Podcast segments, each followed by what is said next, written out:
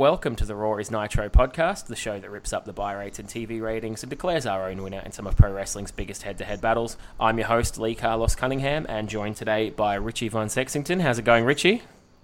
Good, thanks for having me back. No, absolutely. Um, looking forward to having you on. You've been looking forward to coming on the show?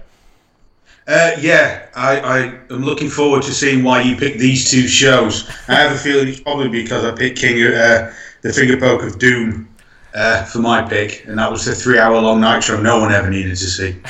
well, actually, I consider it a bit of a fair trade-off. So you gave me one of the most historic shows in the history of wrestling. That Mankind title win with the flipping of the channels is still spoken about to this day. That's true. Alternatively, King of the Ring 95, one of the most talked about shows in the history of wrestling, still talked about to this day. for, for, for, slightly different reasons, I feel, but uh, there you go. That's why we're flashing back into 1995, despite just about escaping its clutches with the last episode. One more to go after this, and we're into 96, mercifully. I said this is as good a place as any to have a look at what was the year of 1995. Definitely, I think that uh, even skipping back pre Nitro, you can definitely tell there's a difference in WCW. Yeah, oh, big there's time. A, and uh, the, the, the just the people they've got wrestling, even at that point, and it still looks very different to where, when Nitro starts. Yeah, absolutely. Nitro certainly moves everything production wise, storyline wise, the whole bar. I think. I suppose we should actually let everyone know what shows we are reviewing here too, since we're, we're getting into this here. So, um, if you haven't figured it out by now, it's the King of the Ring 1995 up against the, that month's pay per view from WCW, which was the Great American Bash. Uh, two shows that sort of really capture what 1995 was all about. I feel for both companies. There, there isn't there is no other way to show 1995 but for these two shows. I think not just for wrestling, but just society in general. Yep, I agree completely. We hadn't yet got to the society's attitude era. now that's a, that's, a, that's a spin-off podcast. Yeah, wrestling I, and societies. Stone Cold and Bill Clinton both still hadn't quite got got over yet. No, not yet. Um, so the two shows we've got, as I said, Great American Bash and King of the Ring. Um, little rundown of where they stood as far as the head-to-head goes. So the Great American Bash came from the Hara Arena in Daytona, Ohio, and it drew an attendance of 6,000 with a 0.51 buy rate equating to 160,000 buys. The King of the Ring came to us from the Spectrum in Philadelphia, another city I've visited, at 16,590 in attendance, so a whopping 10 and a bit thousand more, and drew a 0.65 buy rate, 204,000 buys. So, hands down in both the attendance categories there, both at the gate and on pay per view. I think looking at the crowds, you can you can tell that uh, when you're watching the pay per views that there's a, there's a significant lack of people at the WCW one, or certainly feels it. Oh yeah, it, it seems very low rent, doesn't it? That's a very polite way of putting it. Yeah, it look, feels a little bit low rent. In a, in a way, though, I, I don't know if the big crowd did the King of the Ring any favors because I watching these shows, I saw it as a little bit of a turning point where the crowd had all was back to the WWF, and this might be one of their moments where they went, "Hang on a minute, let's see what's on the other side." Oh, definitely. I mean, if you've seen King of the Ring and then you hear uh, that a new wrestling show starting, you're going to watch the first episode, at least the first episode of Nitro. And then the first episode of Nitro is 45 minutes. I've, i mean, I've, it's been a while since I watched it, but it's it, it ain't boring. I mean, for, for, for what, what, what they put on, it's not it's not a boring show. You can see why people are going. Yeah, I'm, I'm going to try the alternative here. Oh yeah, I, I much I'm enjoying Nitro thoroughly. Uh, there's been very there's been a few not so great episodes so far in '95, but on the on the whole, it's been good television. I remembered because uh, I started doing my timeline with the first Nitro and working through, and for a great many weeks Nitro, and I'm also watching ECW. Even ECW's better, and I'm, I'm not the world's biggest fan of the ECW show, mostly because it's clips and uh, the Reservoir Dogs music the production's awful as well. I can tell you from yeah, back. Yeah, but but those I look forward to, and then you get to Raw, and you're like, uh, really? Uh, it's just it's just. I mean, it's we're not saying anything that hasn't been well documented, but uh, the Fed had absolutely no idea what they were doing in '95, and uh, probably quite a bit of '96. Isn't it ironic that it's been now probably over 20 years where people wished that Paul Heyman had Vince McMahon's budget? Yeah, yeah. I mean, you just Heyman's ability to just get the best out of people, especially. I mean, the period of '95. Probably, if you if you went back and watched uh, ECW, not that I say you should do, but for that period in '95 where you've got Mick Foley leaving, you've got uh, in ECW and then leaving for the Fed, you've got Stone Cold Steve Austin as just Stunning Steve in ECW and watching like his genesis towards the Stone Cold character, and then him going to uh, the Fed and you just watch what he manages to do with these people. He's just it's just ridiculously talented. I mean, you wouldn't give him a budget actually because he can't handle them. It doesn't seem. I've never tried to run uh, ECW, so maybe it was just an impossible beast to try and uh, keep on budget. It probably was. All right, so coming into the shows, um, before we get started, just a quick plug. Um, as well as being on Twitter and Facebook, as I mentioned on every show, we've just set up an email account for the show this week. It is rawisnitropod at hotmail.com. So if anyone ever wants to share some thoughts on the show and you don't want it tweeted where everyone can see it, feel free to drop us a line. Uh, anything you want read out on the show, we will oblige and do so. And before we go into these shows, I don't know if I mentioned it before. Did I tell you why I really wanted to do King of the Ring 95 for me? Uh, no, I just thought it was some cruel and unusual punishment. I actually do have one more reason before we kick off. When I moved to Australia in 1991 as, as a young boy, um, we in Australia in the early 90s, not many people had what's called over here pay TV like Sky. Um, so access to wrestling was okay at the start because the tapes were still hot in the video shops here. As the mid 90s came around and the sort of the popularity of it dulled, the tapes stopped coming into the video stores. So 1995, I've not seen anything for probably a good since about SummerSlam '94, I think. And um, an uncle of mine in England mailed me over a tape, and it was King of the Ring '95. And I've never been so excited to get a package in the mail as I was to have a, a fresh wrestling pay per view. And then it opened up, watched it, and it was probably the worst pay per view up until that point of all time. So it's did you uh, manage to wear the tape? Out? I still watched it five or six times because it was the only new thing I had. I um another funny story about this show actually. I that for that month or probably not for that month, coming up to that month was one of the few times I found in the newsagent a WWF magazine as well, and it was a rundown of the tournament. In um, they were all given like mock-up names, so like rather than Mabel, he was called La Bomb, which was you know just change the letters around, and um, they gave them all goofy names and made like a fictional sort of medieval version of the tournament in this magazine. So had two bits of trivia for this one, and it still sucks. it, it, I don't want to give too much away, but yeah, your, your, your analysis is pretty close. Yeah. So I don't know which order you watched them in, but I got the Great American Bash over and done with first. So is did you watch them in that order or the other way around? I did it the other way around. I thought I would save the Great American Bash to share with my wife because there's nothing she loves more than a bit of 1995 WCW. and I, I, couldn't be more sarcastic if I tried there. all right, well, in that case, then, let's head to King of the Ring first and check out one of the most infamous shows of all time.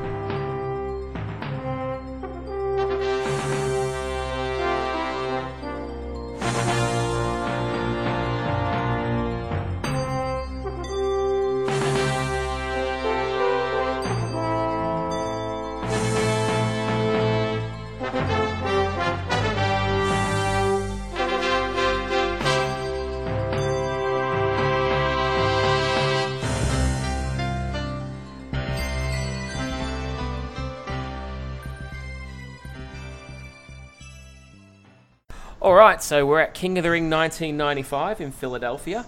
Um, the King of the Ring tournament at this stage is still an eight man tournament on pay per view, and the road these men led to get there included the Roadie beating Doink the Clown, Mabel defeating Adam Bomb, The Undertaker defeating Jeff Jarrett, Kama defeating Duke the Dumpster Droese, Shawn Michaels beating King Kong Bundy, Bob Holly beating Mantaur, Yokozuna defeating Lex Luger, and Razor Ramon beating Jacob Blu. So a bit of a who's who of wrestlers there. I mean, I, am upset we didn't do the qualifiers, especially considering I've never seen Mantaur. You've never seen Mantaur? Oh, it's amazing. Yeah. I think it's time that I go back a bit further, maybe.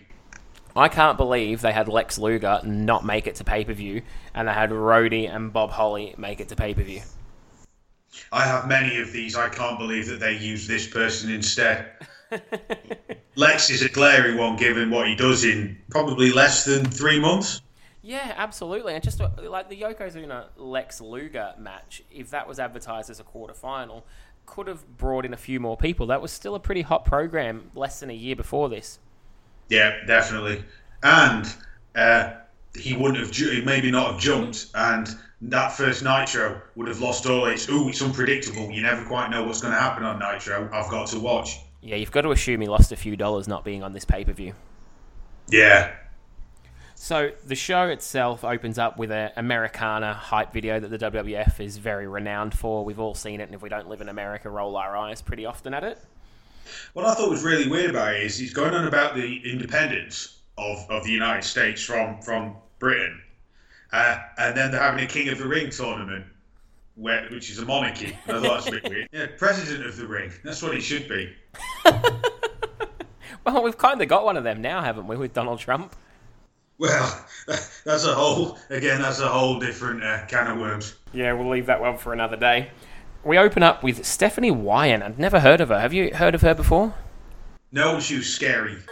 well, And she opens up and gives us what she describes as a special treat, a bonus match for Coliseum home video, and it's a match that Savio Vega used to qualify in the absence of Razor Ramon through injury. Savio Vega against IRS.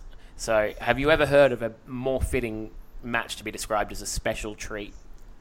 I, I, I, I had to pause it and make sure I sat perfectly in front of the TV so I could take in, the, in its, its full glory. What I didn't understand is two things. I didn't realise uh, IR, uh, IRS was still there because I figured he was Michael Wallstreet at this point because that's a great gimmick. uh, also, I don't understand Savio Vega unless he's doing a strap match with the ringmaster, which is what I thought that's all he did. Um, Gang Wars for me is about the only other Savio Vega memory I've got. Los Boricuas. Oh yeah, yeah. That's just when I that's when I first started, and I was like, I don't quite understand what's going on.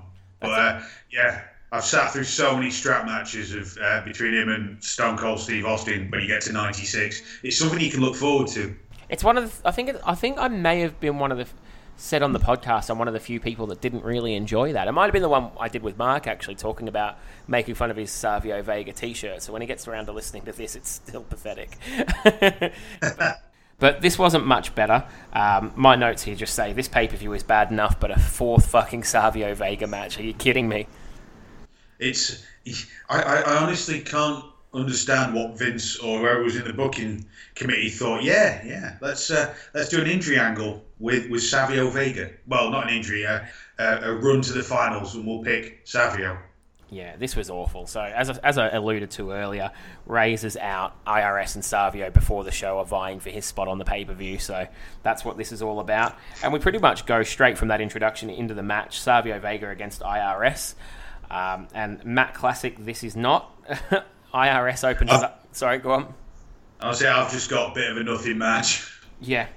I've, it's really just your very, very basic offense here. A slam by IRS and small packages and sunset flips, schoolboys by Savio, hip toss, drop kicks, another slam, um, punches, elbows, a suplex. And then I've got here IRS tries to leave the ring, and Savio Vega, the fucking idiot that he is, still assuming he thinks he's going to win and he backs himself. He knows he's got three more matches this evening, so rather than let IRS take the count out loss and exit the tournament, he runs down aisle. Babyface. Yep, runs down the aisle, grabs him, and throws him back in the ring. Wrestling logic. It, this and the one, two. No, no. I'm not going to pin you in this blood feud. I'm going to pick you up and beat you up more. Two things are just. It's like I can disbelieve uh, many things when it comes to wrestling because that's the point of it. But those are like, nah, nah. Just, just, just because you're a babyface, you can still take a count out win. Just do it. Just take it. It's not like it's a title match. He has zero to gain by bringing him back in the ring. Absolutely nothing. No, no. Just get rid of him. I mean, it's not like um, you t- talk any sports. It's not like you put Sergio Aguero on the ball and the goalkeeper gets his shoe caught in the net. He's not going to stop and let him up. He's going to put the ball in the net. Yeah, yeah. Then there'll be that whole sportsmanship discussion, which will be pointless. Uh, but you'll still have got a goal. Correct. Absolutely. So he brings him back in. Thankfully, though, it doesn't cost him too much because he hits him with his finisher, the big spinning heel kick for the one, two, three, and it was pretty shit. Another pet peeve of mine. I don't like spinning heel kick finishes. It's pretty just specific. it's just it- that whole like even when uh, well one two three kid, but then like six packs doing it. I just think they're far better than that. They could come. It's like oh, I'm just going to do this as a finish, and it's like, but you've been kicking him the rest of the match. It's not. Very rarely seems to stick out to me. It might just be uh, I have a very specific list of pet hates. I love the move, but I can't say I ever considered it a devastating finisher, so I kind of understand where you're coming from there. Anyway, so we go into the pay per view, and it's um, commentary team of Vince McMahon and, well, Dok Hendrix. Um, just awful. And I just I've just got in my notes. Dok Hendrix on commentary. Now I'm worried. I mean, he's no um, Art Donovan from the year before this, but still. No. How much does he weigh? Is that I told Yeah. How much does this fellow weigh? yeah. oh, it's brilliant. Uh, true WrestleCrap there. The thing I can't believe, I've not watched a lot of WCCW with the Freebirds. Uh, but you know, I, well, I think we've all probably watched the documentary on on how the Freebirds, and in particular, uh, Michael Hayes, was such a charismatic uh, heel, so quite revolutionary. And, and then they've got him as Dok Hendrix, who is just this kind of shill man. He is a shit. very- That's all I see from doing this show. He has sold me everything from PlayStation games to denim jackets to cardboard cutouts. I mean, I think he proves that he's probably a proper wrestler because someone offered him a, some, lots of money to do less work, and that that's that's kind of like I like that. I don't mind So- him as, as a actual like a backstage interviewer. I think he's got good delivery and a good voice for that. It's just you can't listen to three hours of a gimmick, basically. No, plus uh, he, he, I've got to give him credit because to be able to change your character so radically from like I say, I haven't watched a lot, but I don't think he was like this when he was with the Freebirds. Definitely not. He was very much the ultra cool Southern rocker. and if you if you look actually look at him, he doesn't look look like that at all. He, he, he- I've got to give him credit. He, he, he's done a good job. I don't like it, but he's done a good job. He looks like an extra from Peter Kay's Phoenix Nights or something like that. yeah. Yeah, he, he wouldn't look out of place in like a 1990 Saved by the Bell or something as the as a teacher that, that's forever getting bullied by the kids. Yes. So, moving on from the commentary team, Vince, I do like, by the way, just before we go on from there. The first match is actually the 641 pound now, we're told, Yokozuna up against his noticed that. Oh, he's big, and he's looking it. Uh, up against the man returning for his second match immediately after his first, Savio Vega. You can't get enough Vega. No, um, and Todd Pettengill is backstage with Razor Ramon and Savio to do a quick sound bite before we go into the match. And um, Savio Vega fills us with confidence and really fires up the crowd when he says, I guarantee one thing it's going to be hard, but I'm going to try. Yeah, I just have Be- Savio Vega says babyface, babyface, babyface, babyface, while Razor Ramon chews on a toothpick. it's all I can take from that section. That's pretty much it. Um, and he does the, the typical foreigner babyface stance as he comes out, holding his flag with the American flag on the other side. Um, I don't know why, to be a good guy, you have to sort of half turn your back on your own country, but that's the way it is in America. It uh, it hasn't changed even now, even to the fact that the crowds will sing USA to a Canadian wrestler because they're a face. We get a bit of a slow start with Savio just bouncing off. Did, uh, just to go back, did, did you notice Jeff and Matt at the doors? No, I didn't. Yeah, I'm, I'm sure. I paused it later on, and I'm sure it's Jeff and Matt Hardy opening the uh, the doors in those stupid outfits. I think it is. I remember. I vaguely remember um, later on down the road, um, not to give any spoilers away about who wins this King of the Ring, but a rather large man being carried on his throne, with Jeff Hardy being definitely one of the ones carrying him. Um, Jeff's one of the ones. I think Rhino's another one I spotted carrying him during this era. Savio's bouncing off him. Yoko misses an elbow, um, and we get. 10 head, head to the buckle spots, Savio banging Yoko's head, and then he hits his big heel kick finisher, which you're so fond of. Oh yes, love it. Um, and just a note here, Yokozuna. uh, Um, see, we get a close up of him going down here, and I notice he's only got tiny feet. They must suffer. It's certainly at the size he is uh, he is currently in this video. Uh, yeah, that can't be pleasant. And he um, he does come back on offense here though, so he's still got a little something in the tank. He hits a nice snapmare and the dreaded nerve hold of death, a Yokozuna favorite. I've got to admit, for the size Yoko is, he, I honestly thought he could still work pretty well. I mean, given that uh, he, he is about the size of half a bus. It, it, it's not. It, I wasn't bored, which I thought I probably would do at this point. He's actually pretty agile. Um, I'll give him that. I just wouldn't want to see him and Meng in a Masters of the Power Bomb revisited with the nerve holds. No, no, no, doof. Yoko throws Savio over the top rope, and um, Dok rightly wonders about the stamina of Yokozuna as we're talking about this here. I don't see him going three matches. Two at Mania nearly killed him. Yeah. Uh, he hits a nice slam and then a, misses a leg drop, which would have probably killed Savio at this point. and we get a USA chant. Of course. yes, so. I know it's. Uh... Um, Jim Cornette's the only American at ringside, so I guess they're big Smoky Mountain fans at this point. Well, I think Puerto Rico kind of is something American, but I don't think it's like a state. It's uh, I, I can't remember what it is. I should have really looked it up, but even then, it's a very tenuous link. Yeah, I'm doing my best to alienate all the American viewers, so we'll just carry on down this path. Um, and we get a, a, a Savio Vega attempt attempts to chop the tree down. I meant to write there with four clotheslines and another heel kick um, before he nails Jim Cornette, typical babyface move. We get some outside brawling as we skip past whatever spot I've just missed. Yoko hits the ring post, and then Savio Vega gets himself back in the ring before the 10 count, earning himself a count out victory. Uh, felt that was a little bit of a letdown considering he wouldn't let IRS get counted out, but he's still moving on. Yeah, I, I can't. I, have a feeling that they, the only way they, wanted to use Yoko afterwards, so I bet they, they kind of thought, all right, we better book this as a count out. And then probably Pat Patterson or someone pointed out that they couldn't have two count outs in a row no spoilers again, but there's a match that ends in a draw on this show that really shouldn't have done. Lex and Yoko would have been perfect for that bracket. Yeah, and then you could have they, could have spun the program back up, like I said in the intro, and then uh, Lex probably wouldn't have left, and then you've got an entirely different landscape. Not that I'm saying it'd be better, given I've only ever read like forums and uh, dirt sheets and Power Slam magazine explaining what Lex was. You don't really get a very good. Uh, description of him. But I actually watching him, you know, I can see how it works. I don't know how it works because he can't promo for shit, but he's good, and I don't know why. well, I've got nothing to add to that. That'll do for me. Um, we get a Jerry the King Lawler promo, which is basically just his dirty feet. What did you think about that? It, it, it's no, I just put uh, the 1995 is a very weird time.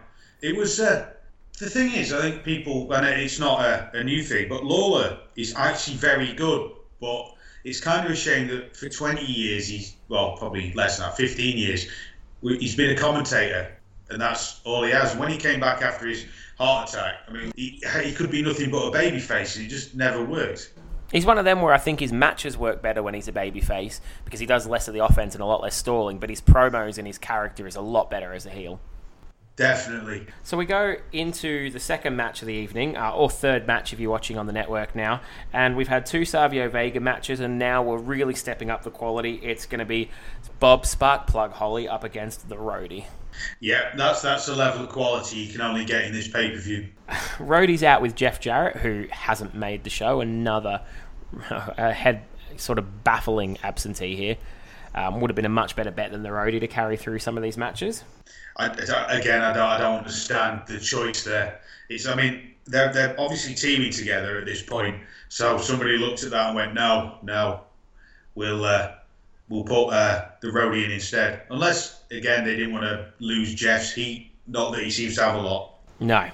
And um, Bob Holly comes out with the world's fakest smile. If you know anything about Bob Holly, you know he did not mean that smile.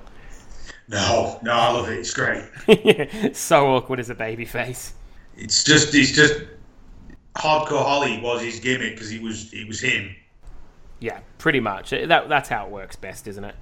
We get opened up with a, a power slam by Bob Holly very early for a two count, a shoulder block for a two count, a sunset flip for a two count, a small package for a two count before the roadie realizes one of these twos is going to turn into three and heads out the ring for a powder. Yeah, it's uh, it's uh, heel work 101, isn't it? Yep. Uh, we then come back in the ring. We get a nice hip toss from Holly, another slam for a two count, and this two count brings out one of my favourite ever lines on commentary. No, it's not. With God as my witness, it's broke. He's broken in half. It's he got him. He got him. No, he didn't get him. It's you get immune to it after a bit, but when, when the pay per view's still in its infancy, it still gets you. It's a staple of my childhood, that comment. So we go from there. We've got a, a roadie blocks a Rana with a power bomb, which was a really cool spot. Um, and then we've got a chin lock from the roadie. So followed up with a slightly less impressive spot. Bomb. Yeah, I'm, I'm, i know they need a chin lock to, you know, bit of a rest hold, but sometimes the, when, where, where they decide to do it, sometimes is baffling to me. Absolutely. Um, Bob Holly hits another schoolboy for a two count, so it's near Fall City here. Um, comes back with a clothesline, and Bob Holly backdrops the Roadie out of a pile driver attempt before hitting a flying head scissor and a really great Bob Holly drop kick. So it's up there with the Randy Orton drop kick, the Bob Holly one. It's the drop kick when you uh, mark every other drop kick against, I think. And he tries to get the crowd going with a clap and fails miserably because they do not give a shit. it's always sad to watch that. And we get another power slam for a two count. Um, and then a really terrible finish. Bob Holly catches a boot coming off the top rope in one of them flying nothings, and then the roadie pins him. Bob Holly clearly kicks out at two, and the ref goes, "No, this match is shit. Ring the bell." Yeah, yeah, it's such an anticlimactic ending. I mean, let's face it, it's not a great war, but they get to the end of it, and then they even botch the ending. And the commentators don't really go on about what an absolute travesty that call is either. It's just sort of let hang there, isn't it? Yeah, yeah. It's like, well, that went wrong. But we'll never, no one will never be able to go back and watch this except on video because the internet is only fledgling and we've not thought about the network so people can do podcasts to review it. well, you know, if they were that far ahead of their time, then I could understand. There's actually a moment on the show that's about to come out before this one where Vince is quite ahead of his time. So keep your ears pricked and see if you can spot that.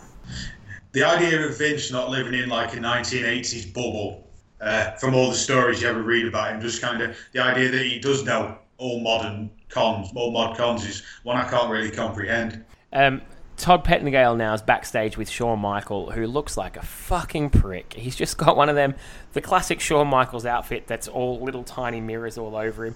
He just looks like a wanker. It's like what the very f. I, I don't. Uh, even in '95, I mean, '95 was was a was a was a time where hair metal had died. You know, men in cardigans ruled the airwaves in America. New metal was about to start, and Shawn Michaels is dressed like Poison from 1987. And the worst now, part of, about this is you don't even understand a word he bloody says. They show a, the ah. footage of him beating King Kong Bundy with the chin music, and other than the actual term "sweet chin music," I didn't pick up a word of what Shawn Michaels said here. No, no, it's just mumble, mumble, mumble. I don't know. I, I literally just, I, I think I listened to it twice and I'm like, yeah, I give up. I am slightly concerned about his well-being watching that. Yeah, well, I mean, it's it's about the right time his uh, his demons start to take effect. Yeah, so in, it would be interesting to get a proper read on that. Sadly, Shawn Michaels' book is um, very half-hearted, apologetic, with a lot of I don't remembers mixed in. Yeah, I, I think that uh, it, it, I mean the the Shawn Michaels uh, whether he has changed or not will be debated by wrestling fans for a lot longer than uh, we've got time for. I, I, I, think he probably has, but there are still times where you just think, no, I think you know, just underneath that facade, I think old Shawn Michaels kind of exists sometimes. Which is a shame because he's so talented. His matches are, have always been first class, and even a lot of his character work was first class. It's just a shame that the rest of this went on with it, really. Yeah, yeah, the the, the whole Kliq thing. Uh, I don't think it necessarily did anyone any good. And even if you listen to Kevin Nash explaining on Stone Cold Steve Austin's podcast a few years back, he's still like, yeah, but you were kind of ruining other people's careers while you were doing it. So that, of course, takes us into our next contest, which is Shawn Michaels up against the Supreme Fighting Machine Kama, aka Papa Shango, aka the Godfather, aka the Goodfather, aka Charles Wright. A man of many gimmicks. Yes, and all of them made for excellent action figures, in my opinion. Yeah, yeah, yeah. I mean, the, he, he, I hadn't realised how sort of like big a guy he was until he comes out as Kama the Fighting Machine. Oh yeah, he, he looks mean here, and very probably this is a gimmick that was a little bit ahead of its time. Really, it was a very UFC inspired gimmick before UFC had caught on mainstream. Yeah, I think uh, they had the idea for the gimmick, he didn't catch on, and then they bring Ken Shamrock in probably two years later because that's when he finally uh, catches on, and they just go, "We'll just get the UFC champion, we'll stab him." Um, so the, before the match gets underway, Kama throws out the wreath that's been left for him by the creatures of the night. Um, obviously, his ongoing feud with the Undertaker here, and they were a couple of scary-looking fans, more than likely plants. Oh, it's it's uh, it is they're uh, they're special looking. and he's wearing the the chain, which was the melted down urn. Do you remember anything about that? Uh, only from what I've read about uh, the power of the Undertaker. There's nothing weirder than seeing him carry the chain as though it's still the urn, the Undertaker, when he gets it back. Yeah, that's that's not right. It should immediately just turn back to the urn via the power of magic. we get underway here, and it's a pretty quick start, actually. Shawn goes into a headlock, but just to sort of set up his next move, and he's coming in with some sort of punch and moves and just ch- having Kama chase him around the, the ring, which is a good story to tell early on. He gets thrown over the top rope, and in classic Shawn Michaels fashion, skins the cat. Uh, but as he comes off the, the top rope, Shawn Michaels finally gets caught with a shot by Kama, who hits him with a lovely gut punch that Shawn sells like a champ. You can't, you can't knock 90s Shawn, I think we said it earlier, but he is a hell of a wrestler. They end up on the outside, and Kama runs Shawn into the post before throwing him back in and starting the beat down on HBK. It's a little bit too methodical for my liking, especially since it's a first round match. Um, but they put HBK face down over the ropes. He lays him sort of if you think about the, the classic Shawn Michaels pose on the turnbuckle where he's lay across the two ropes, then flip him and make him be upside down, that's how Kama sets him up. And he nails him with three uppercuts to the ribs, which looks really cool. Yeah, it's uh, it made me wince. Yeah, Shawn sells it like a boss. Um, Shawn reverses an over the shoulder backbreaker into a nice looking sort of modified Northern Lights suplex, which gains him a two count. And we get our first spotting of Vlad the Superfan ringside in his lovely blue King of the Ring matching shirt and hat combo. So he's a staple at many 90s shows. If you haven't seen him, he's the um, slightly tanned guy, short buzz hair with glasses, and he's normally in a tank top in the front row. I think I also noticed uh, ECW fan, the one that with the big. Uh, I was going to say looks like the guitarist from Faith No More, but that's a ridiculously niche reference. It's funny to say that because I think he might actually be known as Faith No More guy. Yeah, Faith No More guy. I'm sure I saw him in the audience. I don't know Faith No More photographically, so I'll take your word for it. But I, I know the guy you're talking about, and I definitely saw him there. Um, that must have been a bit of a change, considering he's usually an ECW show. Yeah, so well, we'll get the chance later, but we won't jump too far ahead. No. Um, Shawn does his Ric Flair impersonation with his flip over the buckle, and then goes out to the outside for a nine count, adding some drama there. Well, I mean, at this point, it actually is because I can't see any reason that Shawn Michaels won't progress. Yeah. When we get back in the ring, Kama hits a nice spot, picks Shawn Michaels up for a backbreaker and nails it three times, which was pretty cool.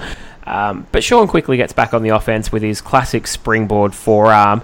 Um, and then we get our first shot of the clock coming up on the screen, telling us there's 2 minutes 30 left as Shawn hits a flying clothesline and kips up for his babyface comeback. The thing is, the clock appears, and I'm pretty certain we all know what's going to happen. Yep, it's the same as a TV title in WCW. As soon as the countdown begins, you know it's a draw. Yeah, and you know it, it doesn't take a lot. You either always have the clock on, not the worst idea in the world, or you flash the clock up during the all the pay per view, and then it just makes sense. It's just I don't know. It just yeah. I don't like it being telegraphed that much. I agree with you completely. It's ruined the TV title for me, and it, in truth be told, it ruined the WrestleMania main event for me as well. Yeah, Shawn goes up top and hits a couple of axe handles off the, off the top rope before doing what every stupid babyface does when the count is coming down, taking him to the corner for a 10 punch spot. Yeah, yeah. You, you waste more time, Shawn, because that's going to help. Yep. Kama rolls through a crossbody and gets a pin for a two count before Shawn hits a small package for a two count. The clock's counting down, and a sunset flip attempt by Shawn Michaels is saved by the bell. Uh, no pun intended. And we go to a time limit draw. Now, what I don't understand is if you're Shawn Michaels, again, going back to playing this on the PlayStation, you'd be just hammering the finisher button for the last 30 seconds of this, trying to hit Kama. It's not like he can't hit Sweet Chin Music from everywhere. And even if he misses, it's not a bad thing. It's like a lack of urgency. Yep. I agree completely. And did you catch what the announcer, uh, what result officially was rang in after this? No, I missed that. He says this match is a double draw. A double draw, yeah. I'd like to have seen uh, a single draw, how that would have played out. I, I love the uh, the butchering of the English language. that the WWE, well WF at the time, does. It's like a weird wrestling version of 1984, where they uh, they just try and change the meaning of things. So they don't understand the concept of anniversary, and now we have double count out draw. After the match, Kama attacks because he's, you know, not used all his energy in that, and Shawn hits Sweet Chin music and then shrugs as though he doesn't care, and that for me registers him in our dick move of the week. Yeah, yeah, I've just got Michaels gets his heat back in the easiest way possible. He just looks straight into the camera and does the, the, the shoulders and the face of, ah, oh, well. Yeah, yeah, and it's like people have paid, you've paid money, uh, and it's not cheap. And he knows, for whatever reason, he's not going through, but he should look distraught, not like, right, I'm done. Where, where, where's, where's Kevin Nash before his match? I'll, uh, I'll go have a few beers. Yep, collect my paycheck on the way out, thanks. Yeah. And next we get um, I'm, I, I won't go into too great detail with this segment because I'm going to try and splice it in. But this is a segment that I, I still love to this day. It's crazy Bob Backlund in Philadelphia, and this warms my heart. Ladies and gentlemen, our cameras were out about Philadelphia. It was a hot, hazy, humid day indeed. Uh, but nonetheless, nothing will stop the U.S. mail or Bob Backlund from campaigning. Let's take a look. Philadelphia, the city of brotherly love. Have you ever scrutinized this city completely? Excuse me. Um, like I said, have you ever scrutinized this city completely? Have you ever looked in the streets? Somebody had to throw that garbage there. Oh, no, it wasn't me. Oh, yeah. Who did it then? It was you. We've got John Barry here. No! Not Marion Barry! Washington. Are you related to George Washington? This stands for Philadelphia. We definitely have to change that. We're going to put a gigantic carrot in there so you can have vitamin E and beta carotene running through your veins instead of the cholesterol filled Philadelphia cheese steak.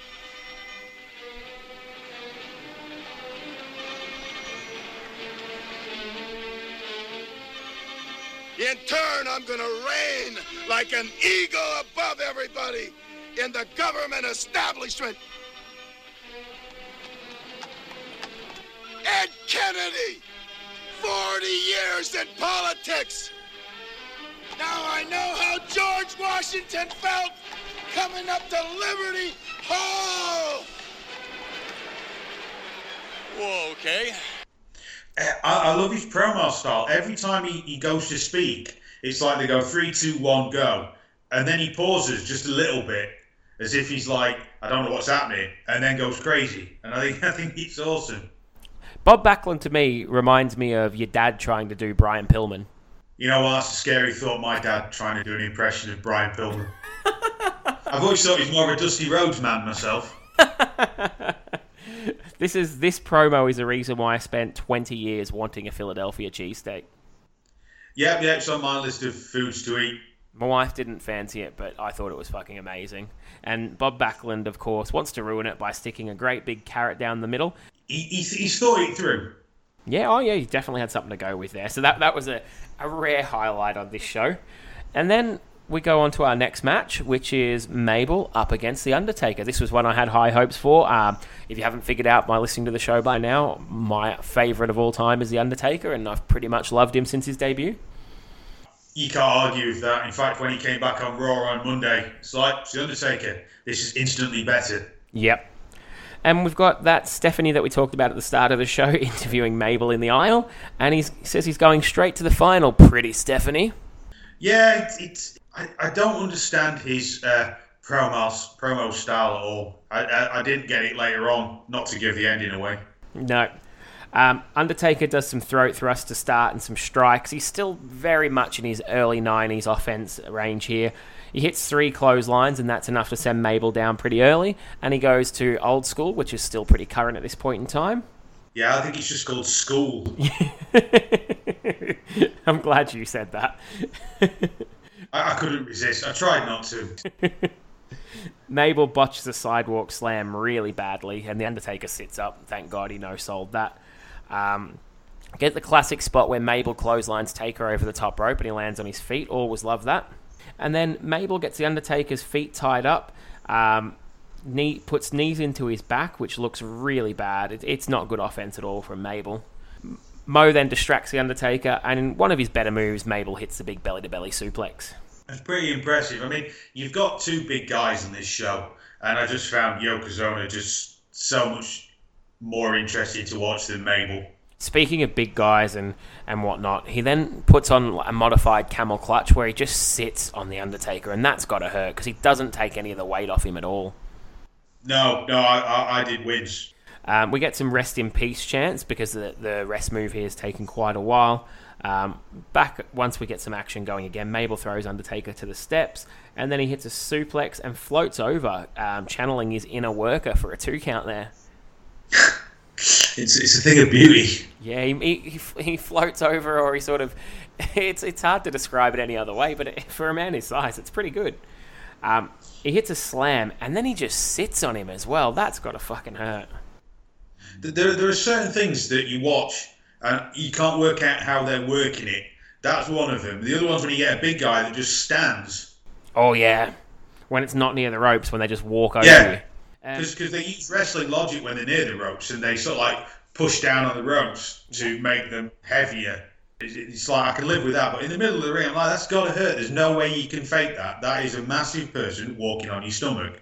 So sitting on him earns him a two count, which is pretty horrible. Undertaker gets out of it though, fires back with a clothesline before Mabel then interestingly brings out a pile driver for a two count. Yeah, I'm, I'm not sure I'd, I'd be taking that. No, he's too inexperienced to be putting my head at risk in, in these days for, for my liking. Considering it's banned now, the amount of people that uh, just do pile drivers like in the mid 90s is scary. Go back to the um, the late '80s. Dino Bravo is the one that ruins the pile driver.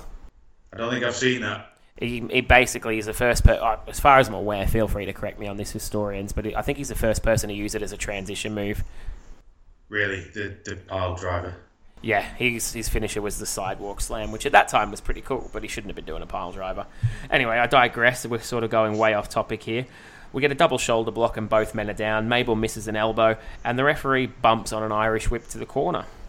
Well, we haven't had a ref bump yet, so I'll, let this one go for now. Yeah, no problem for me. Undertaker big flying clothesline, and then hits a pretty decent choke slam on Mabel, considering A, he's really fat, and B, he can't work. It's a pretty good choke slam. Yeah, and there's not a lot of room for Mabel to jump up next to the Undertaker either, because he's so wide. Yeah. So that there's everything going against him. So it's pretty good. Kama comes out while the referee's down, gets in, kicks the Undertaker. Mabel hits a splash as Mo wakes up Mike Chioda in a miraculous recovery, unconscious to counting the three count in a second or two, and that's it. Mabel's advanced, the Undertaker's out. Well, I mean, all that uh, Mo did was pass him a power up. That's how it works. This is um, a classic example of back to back fuck ups. Shawn Michaels and The Undertaker eliminated in two straight matches. Yeah, at that point, you're looking at the rest of the card, thinking, if I watch maybe the uh, the Bret Lawler match, I can get out of here because the the main event is probably going to be kind of a just a nothing. No, it's got no consequences. Yeah, the crowd are not impressed here, and The Undertaker stalks Kama to the back, advancing their feud, but this was a stupid idea. Um, from here, we go into a Hall of Fame video. So, this is something I don't think I got on the, on the, the Sky version I had posted over as a kid. Um, we found out we had seven new inductees the night before the King of the Ring. Um, Savio Vega accepted on behalf of Pedro Morales, and I don't know if you know this or not, but knowing he was going to be going into the Hall of Fame, WCW actually signed Pedro Morales right before this, and that's why he didn't appear. I'm not surprised. I mean, they, they were starting their. Uh, well, the, the WWE would call it dirty tricks, but it's nothing that Vince didn't do in the 80s, so I'm just going to call them tricks. Yeah, uh, and to make it clear, they didn't sign him as a wrestler. He was fucking old. They signed him as a Spanish commentator. um, Well, either way, they'd have, they'd have, they'd have uh, signed him as somebody to sell popcorn if they could have done. well, I suppose considering some of the um, the main events WCW had in the late '90s, he probably could have main evented at a Starcade or something before they moved him to the announce desk. Yeah, he could. Well, probably he's probably a bit too old to be in the old age outlaws. we get a, a friend accepting on behalf of the Grand Wizard who had passed away, um, the wife of Antonio Rocca accepting who had also passed away. The fabulous Moolah goes into the Hall of Fame. George the Animal Steele, Big Cat Ernie Ladd, and Ivan Putski. Ivan Putski. He's. Uh, he, I, I only know of him because uh, I listen to the Law uh, podcast when they review uh, pay per views from about this time, and his son Scott Putski has one of the most ridiculous physiques of all time. Yeah, he's like a, a midget Lex Luger, isn't he? Watching back these old Hall of Fame um, inductions, and I know some of them are on the network, it makes me sad some of the names that got inducted before the Hall of Fame became something worth watching. Yeah, I, I, I, it was so low key and like you know, sort of like there's some low rent place they've got it in, and you think about like uh, some of the wrestlers that go in now and they get that massive ceremony. Yeah, I'd love to have a few re-inducted with proper proper ceremony, but that's a chat for another time, I guess. We go into our next matchup, and it's Savio Vega up against the Roadie. I'm not going to give anything away, but all I've got is it was a match. It's the best way I can say it. So take it away. Well, we go we go to some more foreshadowing as Todd Pettengill interviews the Roadie and Jeff Jarrett, and they both refer to him as the Road Dog. Yeah, I noticed that unless he was already thinking of that character at the time, I, it just seemed to be just something they threw in. We've shit all over Todd Pettengill on this podcast, his run, but we're not alone because Dok Hendrix with a really good one of my first favourite night not lines of the night, you know, Pettengill is such a dork. Just random yeah. commentary, it's great. Yeah, they, they weren't afraid of letting people know uh, what they thought of other people on commentary. It was still all a bit calming. It's great. Um, Savio Vega's all over the roadie early doors. He hits a hip toss, he clotheslines him out, goes onto the arm, and then we go for some roll ups for a two count before Roadie fires back with a nice swinging neck breaker. I was going to say, it wasn't, it probably wasn't as bad a match as I've described it. I just think I was a bit numb given The Undertaker I, I agree completely. And it's pretty basic here as well. Road is still pretty early before he had the character to go with him. He hits some nice strikes and a snapmare, and then he hits a second rope headbutt for a two count, which was something I didn't know he had in his, his repertoire. Uh, before Savio does his classic Caribbean up or Hulk up in, in the Caribbean, whichever way you want to call it. And then Roadie puts him down straight away. So the comeback there, until you're at main event level, does not just take you through to victory. No, not at all. He was put in his place. Roadie misses another second rope headbutt. Savio comes back with an elbow and a slam for a two count. A pretty impressive big boot considering his height for a two count. And then he knocks the Roadie into Jeff Jarrett and gets the roll up victory with the one, two, three. Well, you've got to keep the Roadie's heat. Yeah. Uh, did you see after the match, um, Carlos Cabrera from the Spanish announce team comes up to interview Savio Vega with Razor Ramon stood next to him, and Dok Hendrix offers to translate. Let, let me get over there. Why don't you go for a translation. Carlos Cabrera now with Savio. Go ahead, Carlos. Damas y caballeros, aquí estamos con el héroe hispano del I'll momento. Sabio Vega, tremendo triunfo que has logrado ante Rory. ¿Cómo te sientes? Fíjate, estoy bien contento. La primera vez. I don't know how I got here. Está en King of the Ring. Sabio I'll Vega, never be able to beat Mabel. There's no way. Latinoamericano. Yo pienso ganar este torneo. No es fácil. I feel so fortunate that Mabel's just going to wipe the ring with me. I'm going to quit stealing hubcaps. No es nada fácil, Sabio, lo sabemos, pero todos los hispanos estamos contigo. Ahora tienes tremendo rival. Vas a llegar a la final. Estás en la final, pero tienes que vencer al enorme Mabel. ¿Qué táctica vas a usar? Carlos told me might as well quit and give it up now. He says he's contemplating that. I think we've had enough of this. Uh, at least enough of that translation from Dok. los pantalones, la bota y lo que tú quieras, porque Savio Vega está aquí. That's what it's all about. Yes, indeed, ladies and gentlemen, it's the crown. Who will be crowned the next king of the ring? Will it? I've got to be honest. I thought this could also have won Dick Move of the Week. Yeah, but it would for me if he tried to hide it in any way, shape, or form. But Razor and Savio stood right next to him listening. Yeah, it's it, it's because he's not really been playing a, a heel heel commentator either. He just gets up and goes right. I'm going to take. I want to extract the Michael out of uh, out of the Puerto Rican wrestler now. the only real storyline to this pay per view is you're building up the underdog Savio Vega to make him a credible threat to the King of the Ring. And this is just basically Michael Hayes chopping him right back down. Yeah. I mean, given some of the reports of Hayes' activities behind the camera, of which I will not mention, uh, maybe he just thought it was funny. Yeah, you've probably got a point there. I think you might have actually hit the nail on the head. We then go to our next contest, which is probably one of my least fondly remembered matches of the 90s. Bret the Hitman Hart in a Kiss My Foot match up against Jerry the King Lawler. And coming into the pay per view, the big storyline here is Jerry Lawler's not washed his feet for several weeks and has walked in shit. Yeah, yeah, it's an interesting setup for on paper. What, uh, given that it's Bret Hart and Jerry the King Lawler, you, you could just say these two are going to wrestle because they're wrestling. Yeah, they hate each other. Here's a grudge match. It just doesn't. I, well, I don't know. I guess it does add a little bit to it. It's just, I don't know. It's a little too cartoony at times. Yeah. Um, we get a, a Bret promo leading into, which is nothing special really. Um, just, just trying to hype up the match. And Jerry Lawler is interviewed on his way down. It gets a mic and heads into the ring. Says he's going to make the whole crowd kiss his royal feet, which is typical Jerry Lawler pre-match stick. Um, Jerry Lawler here, before we get started, I notice has got the world's rattiest mullet. That is fucking awful. Yeah, it's it's not it's not as luscious as Bob Holly's from earlier on in the night. No, it's disgusting. In, once the match gets underway, Bret Hart's all over him early. We go to some standard outside the ring brawling. Jerry Lawler throws Bret Hart into the steps and then, in a baffling moment, gets back in the ring and hits two pile drivers, not attempting a pin on either of them, taunting the crowd. Then picks Bret up, hits a third, and waits for no reason, a long time, pins him, and only gets a two count. I didn't understand that. Actually, I really enjoyed this match as it goes on, but the the, the three pile drivers, pile drivers at that point were were death moves. You know, you got a pile driver, that was it. Yeah, and this is just yeah, not on at all.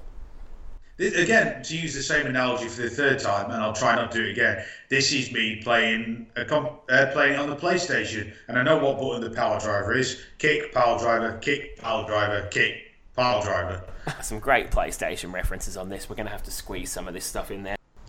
anyway, getting back to the match, we've got some big Burger King chants from the crowd, um, and then we've got Bret Hart is nailed with Jerry Lawler's boot, which he's taken off goes to put his foot into Bret's face. Bret blocks it, and then typical Bret offense here: headbutt to the midsection, hits Jerry Lawler with his own boot, second rope, uh, second rope fish drop, and a two count. This brings out Hakushi, who comes into the ring, accidentally nails Jerry Lawler by uh, accidentally by mistake. That's a bit redundant, and allows Bret to go into the five moves of doom, or at least some of them, with the Russian leg sweep, the backbreaker, the second rope elbow, and the sharpshooter. I, I really like Hakushi from from further on down the line. I don't think he got enough uh, enough credit or enough time. I don't know how much time he'd been there before, but uh, I thought he was a solid wrestler with a pretty cool looking gimmick. I yeah, I liked Hakushi. Um, watching that end sequence, something that does sort of uh, make me t- sort of wish for like the Bret the Bret Hart five moves of doom. They get shit on a lot, but one thing we don't really see anymore is finishing sequences when I was watching it, I think I think I actually did watch bits of this with uh, with my wife, and I went right five moves of doom, and it's like, oh, what are they? And it's like it, it does make it more interesting because you know they're going to the end. It's it's not a bad thing to have have that. It's nice to have a, a, a out of nowhere win, but sometimes it's nice to know that they're going to the end. Yeah, I agree completely. Um, Hakushi tries to make the save after the match to, to no avail. Um, and then Bret takes his boot off, and rather than make Jerry Lawler kiss it, just pretty much sticks his toes in Jerry Lawler's mouth, which is pretty disgusting.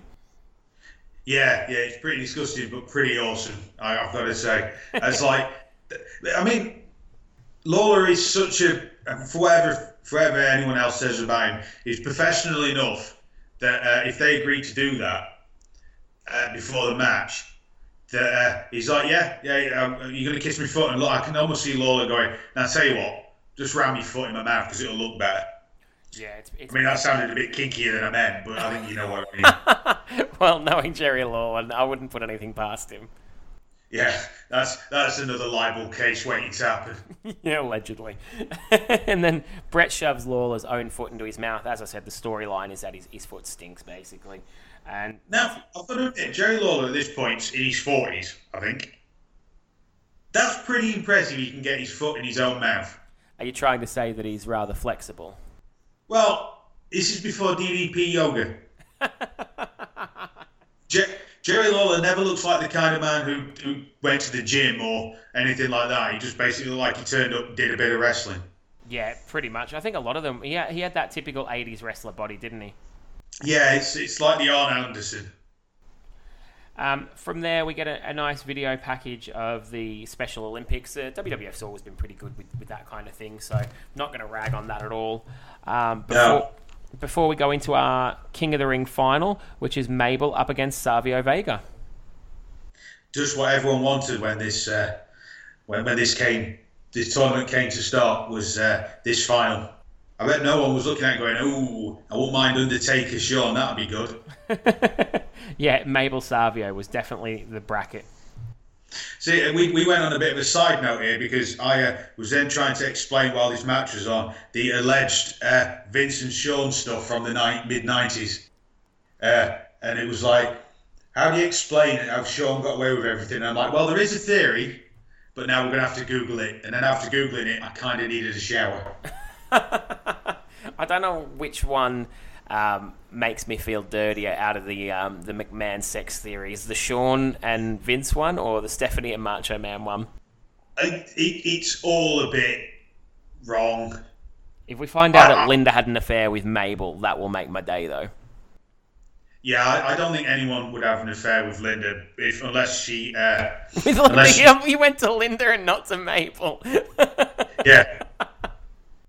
It's just I can't believe. Well, I can't believe Linda's got enough char- uh, charisma to be able to do it. Canatonic Linda's still got to be more attractive than Mabel. There is no way we will be having an affair. I'm not sure if that's Linda or 98 Kane. Well, you know, you take your pick. They're both about the same. There's a little bit of Stephen Hawking in there, probably, and a Dalek. So, as I said, we're going into the King of the Ring final. Um, we've got Bret Hart and Owen Hart coronations both shown. And then we've got Mabel coming down to the ring, and he utters the famous line, which I still remember at, from, from watching this as a child If the dead man can't beat me, nobody can. Good line. Um, it's one of those lines you wish someone else had used, but it's now being used. You just think that now I would have liked that sort of like someone who was going to go somewhere to be able to use that line. I think that little comment looking into the camera was still probably Mabel's best ever promo. Yeah, definitely. They show the Rocky statue, which at this point was outside the Spectrum in Philadelphia. Um, I've been to the Rocky statue. I've hung my Manchester City scarf over him. But when I went there, it was actually outside the um, the art museum in Philadelphia. So it's been moved a few times, but definitely a, a famous tourist piece in America. They don't miss the chance to show these things. Um, we get Mabel missing an avalanche early. Savio Vega with some chops and a 10 punch count. Mabel misses a leg drop. Savio hits a clothesline, and Mabel heads out the ring. As he's getting back in the ring, I curiously note he appears to have Skeletor on his boots, which is pretty cool. I miss that completely. That is pretty cool. Yeah. Uh, they ha- have a little bit of a brawl on the outside. Mabel comes back in and slows things down massively, uh, putting on the longest bear hug I can remember. I, I just have Mabel tries to hook Savio into submission. I've got here Vince McMahon says that there's 18 or 19,000 in the building, and Doc says 19,767 officially. Which is odd considering how many uh, were mentioned in the uh, attendance you read out earlier. Yes, a typical WWF trope. Just add 10%, 20% onto every crowd. Um, It was 93,000. I still like call me call me a mark. I'm sure you will, but part of me still wants it to be 93,000. Yeah, yeah, I, I just, I, it's just part of it, wrestling history. Tell me, tell, you've told me that often, I just believe it. Yeah, same. I've it's, I've been brainwashed. Um, we go back to the action, and there's a bear hug still going on, and then we I'm sat playing on my phone, doing everything I can to avoid watching this match. I turn back, and there's still a bear hug going on. Yeah, I, pretty, I think I went out to get more beer, which was needed, and got back, and I thought I'd paused it, but it just they hadn't moved. We here it's here that audio levels of my um, network dropped a little bit, and I was wondering if they dubbed over the ECW chants. So there was nothing really doing there. Savio gets out, and there's not really um, much of a pop for that. And funnily enough, he goes straight back in. Yeah, it's like what you need after a bear hug is, is another bear hug. And then what you need after two bear hugs is a chin lock. And I mean, getting Mabel to wrestle that many times in a night was pretty uh, optimistic. well, considering how to buy in the round before, it's really just your second match. Yeah, true. And they go into a lying position and they both have a long lie down. I think if they lay on the mat any longer, someone would have had to have bring them a cup of coffee and bacon and eggs afterwards. Definitely. I mean, uh, th- this was Roman Reigns' triple threat level of snoozing. And then my network is no longer playing up, apparently, because the ECW, the ECW chants come out in full force. It's it's not like they're in a different city. They're in Philadelphia, home of ECW, and their main event is this. To a crowd that can go watch, well, 95, you can probably still go watch Benoit, Malenko, and Guerrero on a Saturday. Yeah, it's it's bloody awful. Um, we've got the the chants are massive as well. Um, the action does finally come a little bit stronger with Savio getting a schoolboy for a two count as Vince tries on commentary to just basically scream over the chance. And if you actually watch closely enough, everybody in the front row is turned around trying to rile the crowd up to get louder. Yeah, yeah, they, they, they've had enough at this point. This is not just an audible, but it's a visible demonstration of unhappiness with the Federation on this evening. They, they fed them a few beers and they're rowdy. Uh, the crowd riles up as Savio Vega hits his heel kick for a two count. The crowd actually surprisingly bite on the near fall there. The finisher, they thought it was going to be it. Common sense says that Vega should win. Mabel then hits a world's strongest slam type move for a two, and then hits a splash for the one, two, three in a very surprising ending. Yep, yeah, but it's it doesn't make any sense given the story they've tried to tell all night with with Savio Vega. Yeah, it, it's just awful. Um, then we've got Mo and Mabel beating down Razor, and including a second rope elbow drop before the one, two, three kid runs out just to get beat down himself. Yeah, worst uh, run in for help ever. Yeah, where's he been all night? Um, we then go up to the, the podium to have the coronation. Um, behind them, behind the throne, if you if you do watch this coronation, you'll see what appears to be Goldberg from the Mighty Ducks in a Chris Webber basketball top. So really dating this show. I missed that completely. I, might, I, I would say I'd go back and watch, but I'm never watching this again. we get a Mo promo. He basically pronounces Mabel King Grimace because he's a big, ugly purple man in a crown, and Mabel's given a sword.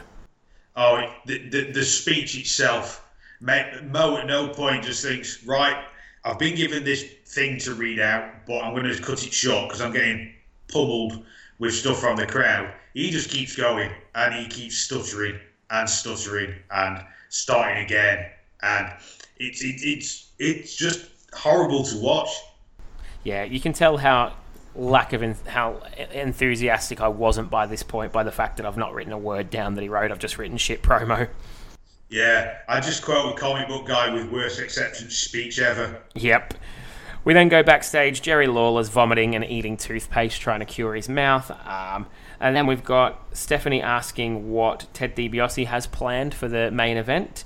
And then we get a classic Sid promo, one that I love and still remember to this day, where he's basically just going, crush, crush, crush. It's brilliant. It's so good.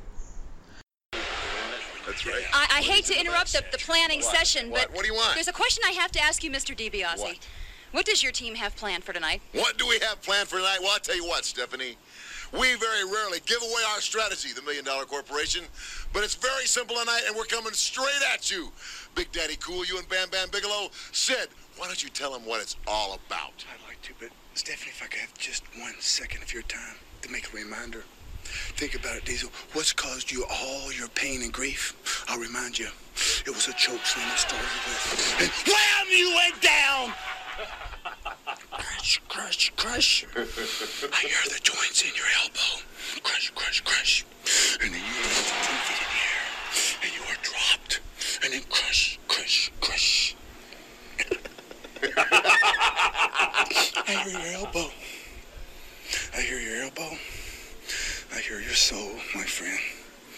I hear your soul telling me the way you feel. You feel as if, as a child, as you was a child, as a big storm would come, you would, you would hold your mother for, for help. but see, the fear that you have now is not a storm.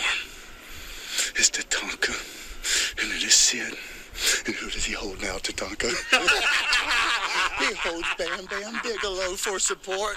That's right, Bam Bam Bigelow. You got butterflies in your stomach. You're nervous.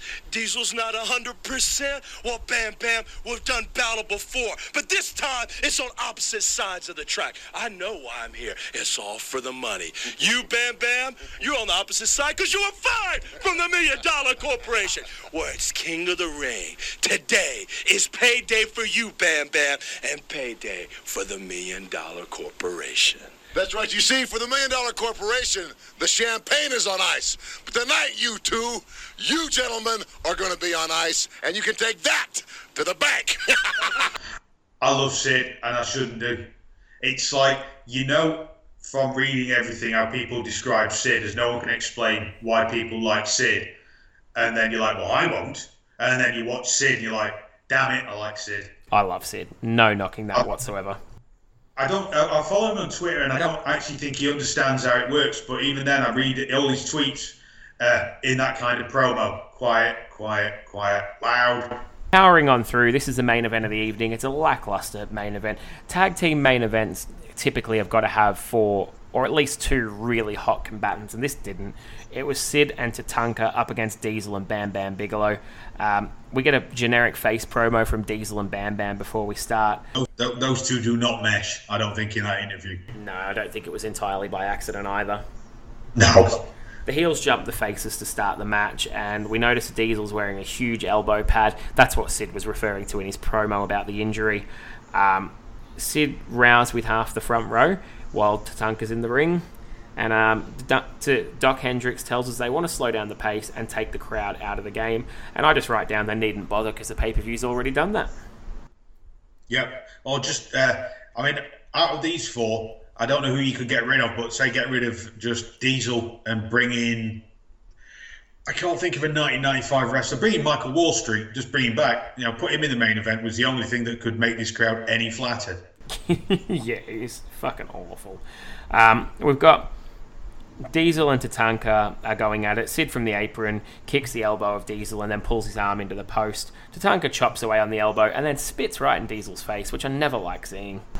And we get a very brief Diesel chant, which dies out pretty quickly.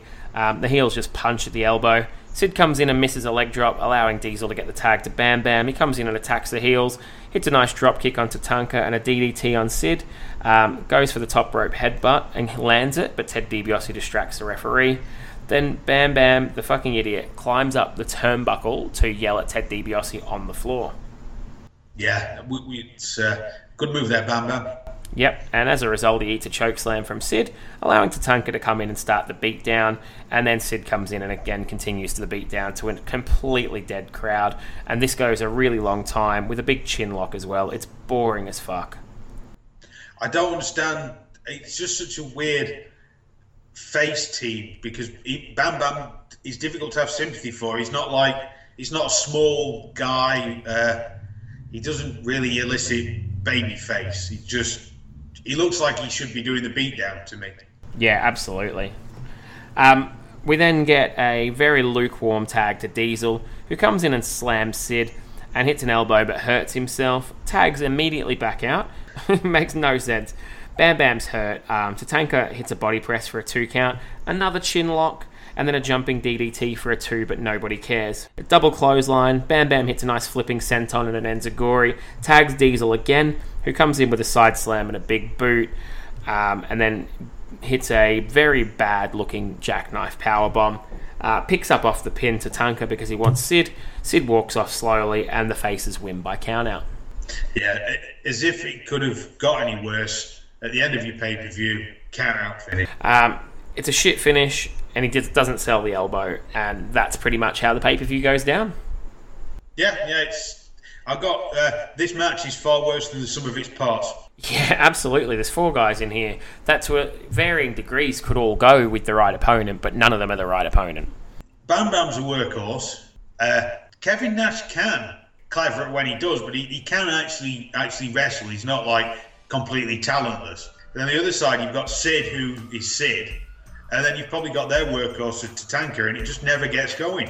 So that, that wraps up the 1995 King of the Ring. Without giving too much away about which pay per view is going to take the gong today, was this as bad as you thought it would be? It was about the level I expected. I, I think I had a little hope because it was a WWF pay per view, and there's always that. I always have that. I don't know glimmer of hope that I don't apply to WCW because WCW has a very scary roster of people at this point. I've, I've got an interesting um, relationship with bad pay per views because there was this one, which was the only one I got in 1995, and then the other end to that is December to December to Dismember. I'll be dating myself a little bit here, but I used to pay per views in Australia on at about 10 a.m. So I would set the VCR and go to work because you can't have Mondays off once a month to watch pay per views, and more than that now. Um, and I came home, and as I always did when there was a pay per view day, would come home before football training, check to make sure that it taped, try and catch the first match, and then go out to training. And Yep. it, had, it hadn't recorded, so I thought, okay, no problem. I'll set it off as a replay at six. I'll record that, and I'll watch it when I come home. Come home, it had not recorded.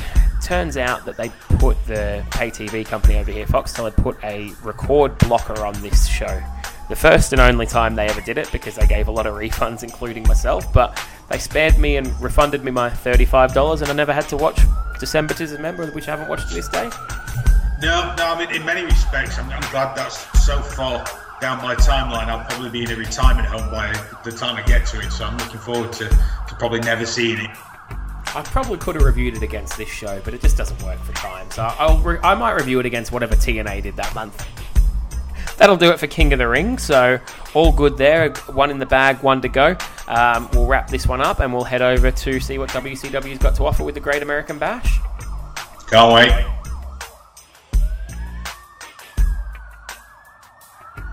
All right, so we are back with the Great American Bash 1995. Um, and just like the WWF, WCW sees fit to have a very lame introduction video with flags and Americana.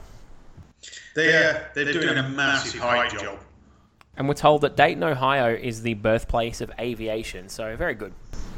Commentary team of Tony Schiavone and Bobby the Brain Heenan, which I think is quite Can I just say, at the start, I, I, all I've ever seen is like Bobby and so I read about Bobby and Tony. It's like the end of their relationship. Now I don't know if they hate each other at this point, but I, I love their bickering all the way through this pay per view. Yeah, I was going to say, I think this is actually a pretty decent pairing early doors. I don't mind them together. Again, uh, to, to, to, I uh, said that I watched this with my wife. She said it was a, their, their back bickering was just amazing because Bobby's sort of like their and Tony's venom towards each other. I'm not sure you can make that up. Is there any greater miscarriage of justice in the world than Bobby Heenan losing his voice? Because I, I miss that man's voice. No, no, it's, it's just unfair. And again, it's another one- it's another one that the Fed should have on. I mean, I was going to say on speed dial, that's unfair. But it's one that that he he should have an input because he can teach commentators and managers so much. And he says early doors here um, that the Macho Man should beat up his dad. Yes. Yes, he does. Classic Bobby to get us started early. And the first match that we open up with is actually Flying Brian up against Alex Wright. So this is pretty cool. Yeah, well, you're not going to get, any- well, you don't think you're going to get a bad match out of these two. And we've got the classic WCW circle logo on the mat. Always love a logo on the mat, me. I love that. I also love when you go from watching the pay per view how small the ring looks. Yeah, I, I, it's a bit of nostalgia, the small ring there for me. We get a handshake to open up, which is always nice. Mid 90s baby faces, they're on their best behaviour. Um, Alex Wright goes under the arm of Brian Pillman early. They trade some holds, some arm drags, some kip ups, and some cartwheels. So some, you know, flashy but not very hard hitting offense to start us with. Yeah, it's it's it's the style of sort of like the cruisers at the time before it of got uh, either too flippy or a little bit stronger. I, I quite like this match. So Uh, Pillman goes for some good head scissor takedowns, a drop kick, and Alex Wright misses a moonsault in a pretty cool spot for early on. yeah, he sold it really well as well. Yeah, uh, it's great. Um, he manages to get back up. He lands a nice looking drop kick uh, and a flying bod- body scissor to a head scissor hold. Like he sort of. I, I didn't explain that very well at all, but it's like a flying head scissor, but he had him in the body as well. So it was, it was interesting. It's definitely uh, got some innovation there. They weren't just going out to have another match. I've, I've got at this point motivated booby can't beat it because I've mistyped Bobby. Bobby. Um, Alex Wright sort of backflip matrix out of an Enziguri position, which is quite cool. Brian Pillman hits a surfboard, and Bobby Heenan says, "Don't don't lay on him too long because Brian Pillman will get up quick and we'll get a we'll get a three count." Just you can't beat it. Yeah, and he says he Bobby Heenan actually when he does says that um, Pillman will get a quick three count, he says out of Nick Patrick, and then realizes it's not Nick Patrick and says, "Or Randy Anderson." Yeah, whichever doesn't matter. Pillman hits a nice flying head scissor. Alex Wright puts on a Boston Crab, and then a small package for a two count. Pillman hits a huge chop and then an elbow sold as frustration, sort of an elbow to the face to come out of this sort of flippy offense. And then Bobby Heenan says, That Wonder Punk, God, he's ugly. uh, Pillman's on the outside. Alex Wright holds onto the ropes. Pillman drags him out. Um, and then we get a bit of a slugfest on the outside, which is cool. Um, Tony Schiavone, early on in the first match, has said that time at least 30 times. Yeah, it's, it's his stand to, go to. Yeah, caught him with a drop kick that time. It's either that time or fans. Uh, front, back face front kick. That's- I think that's the one I'm thinking of. Pillman hits a nice uh, looking gut buster for a big pop for a two count. And then um, Alex Wright suplexes Pillman out to the floor. We get a baseball slide from Alex Wright to boos, which is strange. Um, and then a plancha from Alex Wright, which brings cheers, which is then strange considering the boos from a moment ago. Yeah, I don't think the crowd knew which one was. Well, I think they were both kind of face, so I think they were just making up on the fly. Yeah. As they're on the floor on the outside, I see a guy out there with a sign that says Al Snow will bash you. Yeah, I, I, I can think of no reason why you would take that to 1995 WCW because if he's in the Fed, he's Shinobi or Leif Cassidy at that point. Yeah, I didn't think Al Snow had started at this point, so I'm a little bit confused by that. If there's ever a theory of time travel being invented in the future, maybe he's on his holiday and he's just put this sign back. You probably find that like 1800s Nicolas Cage sat behind him. Yeah, he's uh, he's quantum leaked his way in. Unfortunately, instead of saving anyone's life, he's been dunked into this pay per view. Imagine going back to the I mean, period of your wrestling. Can you imagine the opening credits that? You realise that pay per view that would definitely earn a oh boy. I'll just go back to the future, thanks. Or back to the past, wherever he's come from. Um, so we Yep. we get a missile drop kick for a two count. Pillman hits a nice suicide dive, and then an axe handle off the ropes, uh, which he misses and hits the guardrail. Tony Schiavone says that Randy Anderson is up to three, um, and Bobby Heenan says that's the highest he's ever gotten. On the count out count, obviously. they're both they're both down, and we've got Brian Chance from the crowd. They both get up and hit each other with a drop kick, which they both sell, which is a bit of a weird move. I didn't like that. No, it doesn't make any sense. Alex Wright hits a flying body press for a two count, and Brian Pillman falls off, off an Irish whip, suckers in Alex Wright, and hits a drop kick, and then a body press for a two count. Alex Wright hits a nice German for a two count, blocks a sunset Oh, flip. Sorry, go on. I'd say, of course, Alex Wright is a uh, good looking German. Oh, I missed that altogether. what, what an easy setup. and then um, Pillman goes for a sunset flip, which um, Alex Wright sits on a la the finish to SummerSlam 92's main event and gets the 1 2 3 to boos from the crowd again. Does this match immediately win match quality up against King of the Ring? Yeah, yeah. I mean, this is this is WCW uh, pay per view booking 101. Send out your your good match first. Yeah, so that was a good opener. I enjoyed that. Um, and then we've got Tony Schiavone's been banging on in this first match about a lookalike contest. And I notice in the crowd a guy sat in the front row that looks just like Big Bubba Rogers. And I'm thinking it's got to be him because he looks amazing. I thought it was. Yeah, that's how good it was. Um, after the match, both of the, the faces hug, which is, a, again, a little strange, but it is what it is. Yeah. Then we go into a, a recap video of the Diamond Dallas Page Arm Wrestling Challenge. Apparently, he's the Arm Wrestling Champion of the world.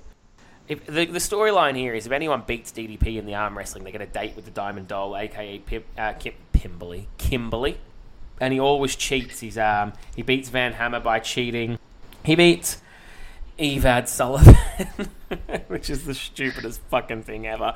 Dyslexic Dave Sullivan calls himself Evad. You, you, you, you can't make it up. It's just like he's got a rabbit. Why has he got a rabbit? I'm I'm no It's like, what the fuck? I- I'm no learning specialist, but I don't think dyslexia makes you mispronounce your own fucking name. No.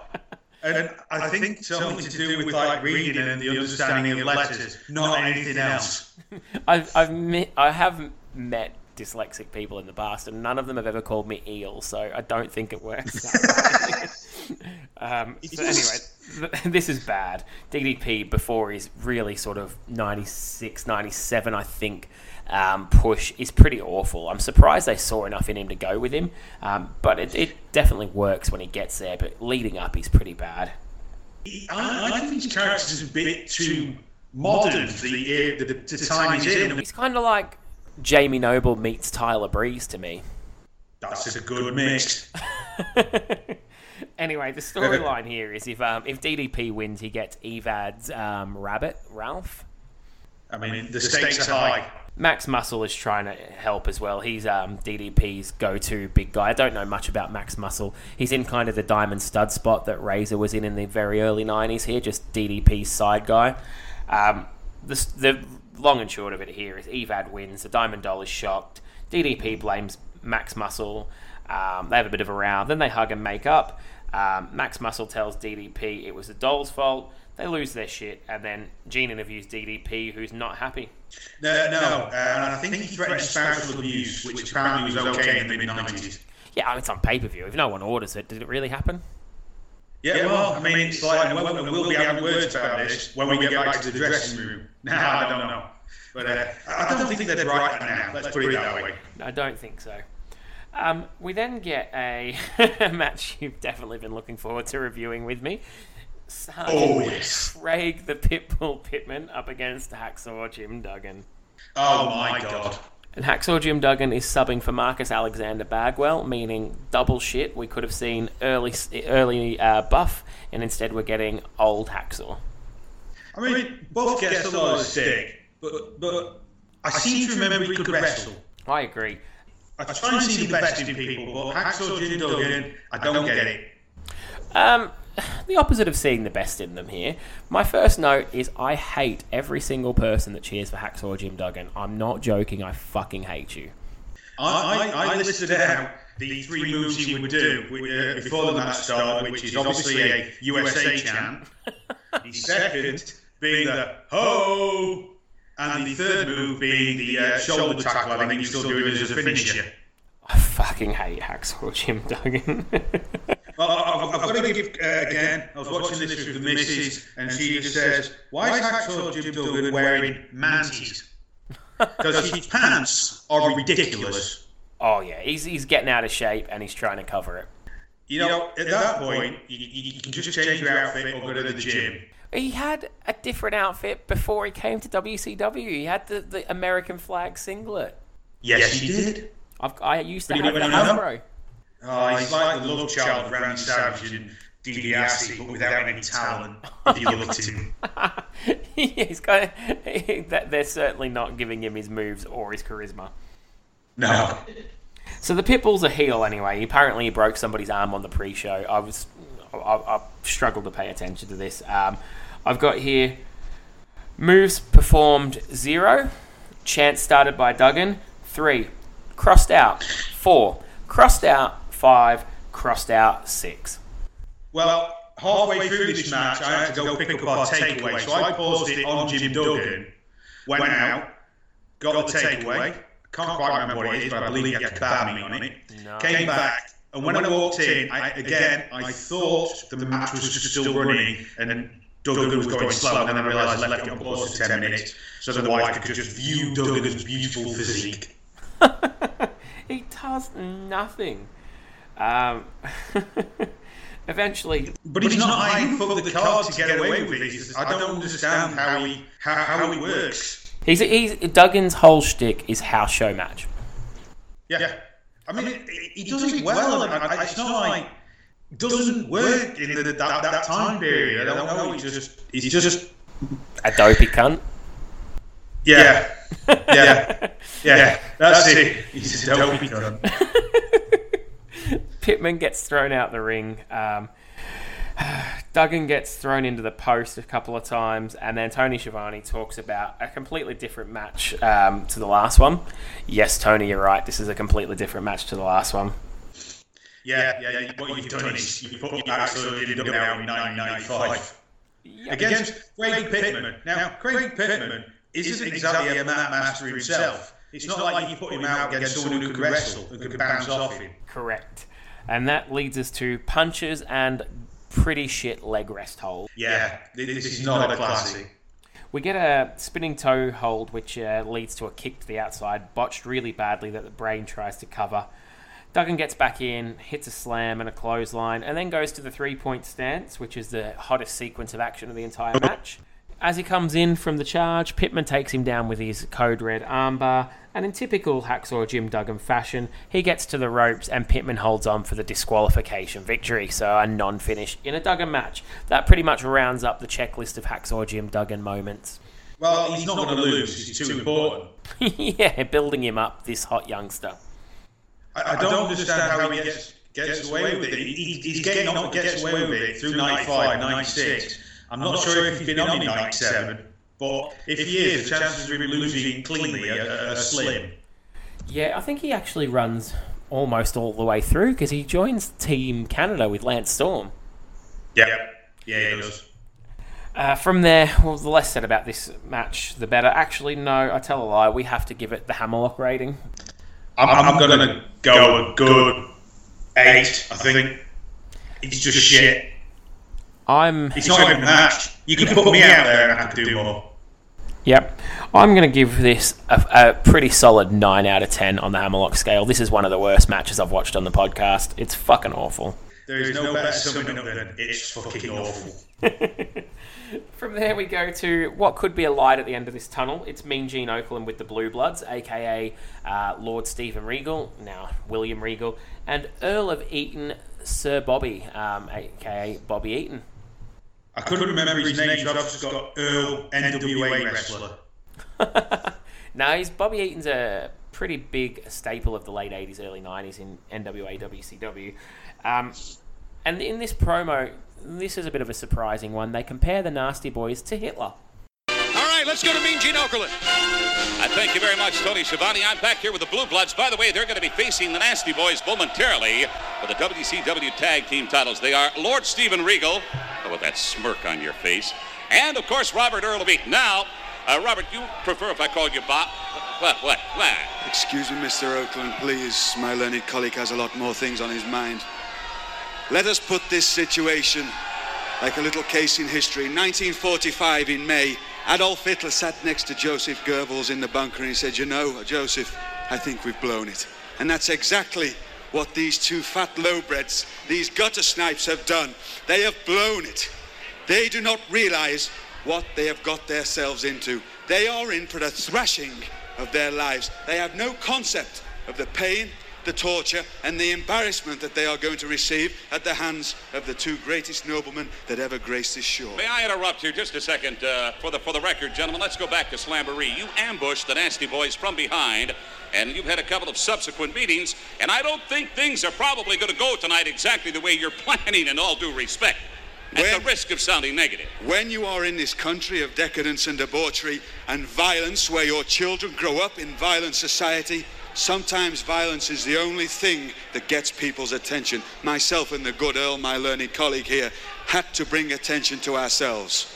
We have shown the world and we have shown WCW that there is no one better and no one more qualified for a shot at the World's Tag Team Championships. The only reason that the Nasty Boys are the tag champions at the moment is because there isn't another team capable of beating them. That shows how pathetic the other teams are here in World Championship Wrestling. And believe me, it's only a matter of time before you have two gracious athletes as your champions. You've taken all of your colleague, your esteemed colleagues' time. I was going to ask him a couple of questions, especially about your recent travels to Great Britain. I thank you very much, Lord Stephen Regal and Robert Earl of Eaton. Run along now. Thank you, boys. Yeah, yeah, yeah. It's like uh, that's acceptable. We're just going to do it. This match is Harlem Heat up against Bunkhouse Buck and Dick Slater, and this one was set up when Colonel Robert Parker kissed Sherri on the pre-show, and she didn't like it and gave him a slap. The one thing I love about uh, wrestling is they live in a world where they don't book their matches before they arrange a show. So, and it's still they use it now. It's like tonight you will face Roman in the main event. It's like you got that sorted before the show started. You would think so. I mean, I, I actually that just to spin off a little bit there. That's one of the things I've really enjoyed about the timeline is when they say what you're going to see next week. It's like you look into a bit more. It makes you think that they know what they're doing. Yeah, the whole everything's chaotic, nothing chaotic springs to mind. Like we know how the show's going to open, we know how the main event's going to be booked, and we know what's going to go in the middle. Yeah, but because they think it's chaotic, it's like it's the same formula you've been following since probably '97. It's it's not chaotic if we know what's going what if that's how you're going to do it. Absolutely. So this match gets started with a brawl. Um, Stevie gets on Dick Slater early with a slam, and then one for Bunkhouse Buck as well. Booker T comes in, as does Buck, and we get a huge axe kick from Booker T, followed by a pump kick from Booker T, and then a drop kick from Booker T. So he's rounding out the kicks here. Yeah, he got him in early. Dick Slater comes in and hits a nice drop toe hold before Booker T hits the full arm drag and twist that time, fans. yeah, it just in case anyone's fallen asleep. Um, Buck hits a clothesline for a two, and then one of my least favourite spots in wrestling. Um, Booker T gets a small package on Bunkhouse Buck, um, but the referee is distracted, so Colonel Robert Parker comes in and pushes them over the other way. So Booker T has him pinned, but he's able to be rolled over easily by a manager and then doesn't kick out. As Parker gets out, Sherri gets back in and undoes the roll and rolls them back the other way without any resistance from Buck. And then that actually gets us a three count in a rare wrestling logic finish. It's, uh, it's a good sneaky win. Yeah, I just. I, the whole you're being pinned when you've not been hit with a move and you're not going to kick out is just stupid.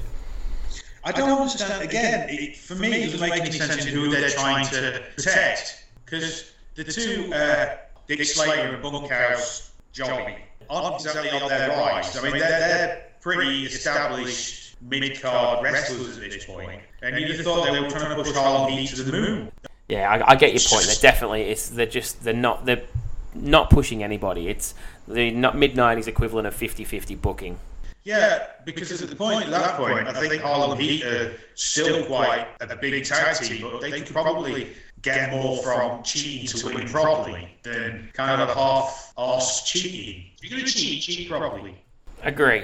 So we'll move on to the next part, part of the show is a video of Vader being interviewed by Nick Bockwinkel and Eric Bischoff, and then Hogan comes out and there's a bit of a pull apart brawl. Um, sorry, we've got Nick comes out and interviews with the announcers. Oh, Nick Bockwinkel comes out and he's interviewed by the announcers, and he forgets the next pay per view when announcing a cage match at Bash at the Beach for the title. It's, it's not slick. Not good at all. You could see why he didn't last much longer, Nick Bockwinkel. Yeah, it was a shame. From all accounts, he's a pretty good talker. Yeah, in, he's one of them that he just didn't fit in the time period anymore, I think. No. We've then got Gene with Ric Flair, who talks about Vader and Hulk Hogan, then talks about Savage, says that it'll end his career, and he says that I'll take your wife Liz just like I did in '92, which is a pretty cool line. Yeah, uh, I like it when they keep continuity, which is another thing that they don't really do now. Well, besides Owens and Sami Zayn. Bit of a difference between Flair referencing his WrestleMania 8 feud and Vince trying to act like Tony Atlas really was Saba Simba. Uh, yeah. We've then got the Renegade challenging for the television title against Arn Anderson. If you don't know who the Renegade is, it's basically a cheesy ripoff of the Ultimate Warrior brought in to appease Hulk Hogan. Uh, yeah, it's pretty sad, I think, because he's got a gimmick which is designed to fail. He, he can't win with this gimmick. Uh, and then what happens to him afterwards, because he takes his life in 97 or 98, uh, mostly because of the depression wanting to be a wrestler getting this gimmick, and then that was it. Yeah, it's pretty awful stuff. Um, and the gimmick looks bad as well. It doesn't it doesn't do anyone any favors. And the antithesis of the Renegades gimmick here is Arn Anderson, who looks like the toughest dad down at the pub after work. Oh yeah, he's always looked at least thirty-five. He was born that way. Arn Anderson gets all over the Renegade early, but the Renegade fires back with a pretty botched Ho Train attack, and then three big Yeah. clotheslines. Puts I don't think it helps Renegade, Renegade he's wrestling like the Warrior, so even if he had any talent or uh, something to give, he's been purposely given the gimmick of someone who wasn't known to be able to wrestle. Yeah, if you're going to copy someone in the ring, it wouldn't be the Warrior. No, no, no, no. You, you, would, you would stay away from that as much as possible. Puts on a side headlock and growls. We get a close up of him. Um, he's he's um, very sparkly pink crutch, so Seth Rollins would have a field day mocking him there. Yeah, the original Sparkle Cross. He pushes Arn over, who sells the shock at the strength of him. Arn then puts on an abdominal stretch. It's a very basic match used to hide the weakness of, of the Renegade here.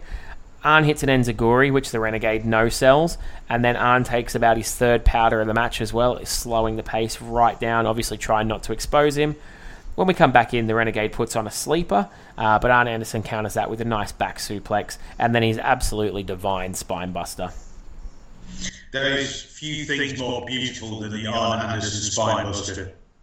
He only gets a two, and the crowd, seemingly disappointed that that isn't the finish, go for a DDT chant. They want the Renegade ended. Yeah, they, they, they've had enough. Renegade fires back, however, with an atomic drop, and then they clash of heads. Um, and then we get sort of a angle slam modification without the rotation by the Renegade. Picks him up, but doesn't actually spin, just drops straight back. And Yep. goes up top and hits a top rope splash for a three count in one of the worst um, examples of a worker carrying someone to beating them. Yeah, yeah, it's just it's a horrible match, and the crowd obviously want on in this match. Although Arn is a heel, to the crowd he's the face because it's WCW slash NWA fans who hated Hogan in the early nineties and the Warrior. They wanted to watch a different product, so they bring in someone to copy something they don't like, make him a face. Yeah, it's pretty shit. Best way I can describe it, this is pretty shit, and it's not really fair on Arn. No, no, not considering he's not that, that far away really from retiring from Rick. Yeah. Did you ever uh, have any problems putting over Renegade that one match? I didn't. Everybody else did, Right. except uh, the people that put it together. And uh, I knew again it was a it was a Van Hammer, a PN News. It was a situation that wasn't going to fly. The poor kid, who, the kid was was a great person that I knew of. Very respectful, very nice.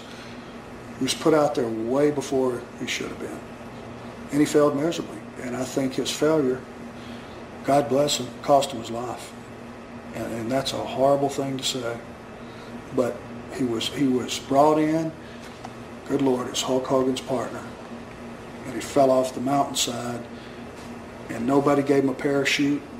Nobody even, you know, told him why. And I don't think he ever understood how he fell so far so fast.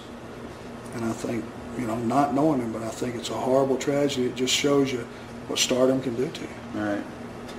Um, we then see the giant in the crowd, but at this stage, the commentators don't know who he is. Um, but in a foreshadow of bad things to come, Bobby Heenan says he looks familiar. Yeah, yeah, it's uh, it, it's it could be more wrestling nudge nudge wink wink if you tried. Although to be honest, he's probably as slim now as he is then, so he's done well now. Oh, he's looking good now, isn't he? I just it's like I don't understand. I mean, it's just on the side, but the Big Show, if he stayed like that size for the past twenty years, it would be like an uns. You could book him so much differently because he'd have this tall dude who was kind of jacked. Now that's something unique. I just I think the big thing is he gets slim when he's not traveling. Yeah, well, I mean, with all of the stories with Mike KFC, just eat the chicken skin. Yeah, I, I would do that, but I'd balloon just like him. So I'm only allowed KFC on a very rare occasion. It's, it's the food of the gods. and it's now played about five minutes away from one. Yep, it'd be in, in would be one of the many things on my last meal if I was on death row. Uh, before we start, we've got a hype video from the Nasty Boys and the Blue Bloods, and then Gene interviews the Nasty, so we've got a bit of a lame, shouty promo. Nasty Boys never really worked as baby faces for me. No, I just don't, I can't stand the Nasty Boys. I can't stand the Nasty Boys. I can't stand the Nasty Boys. It's pretty much my opinion of the Nasty Boys. They do have a pretty cool theme song, which leads us out to the match, uh, and they're defending their tag team titles as well. Nasty sensation! Get ready for Pity City! We're the Nasty Boys, we got a bad reputation. When you see the Nasties coming, better change your direction. Everybody talks, but we know talk is cheap. If you mess with the boys, we'll rearrange your teeth.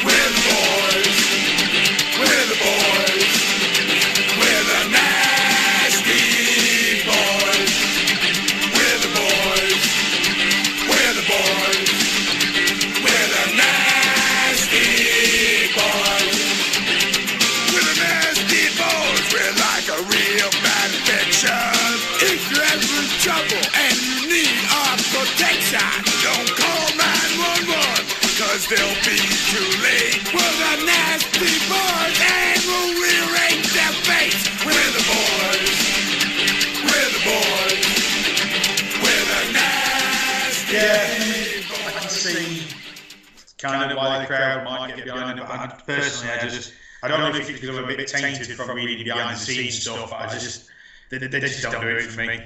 No, me neither. Um, the Blue Bloods, the announcer attempts to be cute and announce them in the British me- way of measuring weight, but uses the plural of stones instead of stones, so he fucks it up completely. Yeah.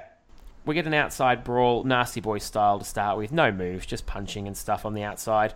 Uh, when we do get going, Knobs hits a backdrop, and then the pit stop on William Regal, uh, and then the same to Robert as well, to a big nasty boy chance. They were popular. Yeah, Regal's facials after taking the pit stop, very funny. Uh, we get some more brawling, and then Sags hits a pump handle slam for a two count. Right now, I think at this point, I was contemplating why is this match still going. Knobs comes in, and then Regal as well. Uh, doesn't last long though. He gets straight back out, and Eaton's in. Knobs hits a hip toss and a backdrop, and then Regal elbows him off the apron to the floor. We get some more crowd brawling. There's a Nasty Boy fan in the crowd wearing a tank top, holding a magazine of the Nasty Boys, and he's wearing a pair of specs with the flip up sunglasses. So that is WCW 95 crowd in a nutshell for me. It, it gets no perfect to sum up, sum up an era. It's still real to him. Sags hits a front slam for a knee drop, um, and then we go to the fourth over the top rope of the night that the commentators talk about the ref being lenient for disqualification. No, you're not going to DQ anyone, just drop it by now. Um, I don't understand why that they keep mentioning it because people have gone over the top rope all night and it confuses anybody watching. it's happened literally in every match, and every time they've tried to say the referee missed it. It's like just drop it. Except they want to keep it just in case they want to do a DQ, uh, a schmoz DQ finish. Tony Schiavone actually said the referee missed it that time, fans. I couldn't believe it. Yeah, yeah sure it did, Tony. anyway, Eaton comes off the, the top rope with a knee drop, which is pretty cool for a two count. Um, Regal hits some good knees for a two count of his own, but the match itself is pretty dull. And then a hot tag from Sags to Knobs, who comes in and sla- uh, slams both. We'll get a head clash, and Knobs is obviously moving into the position for a top rope move as he hits the deck.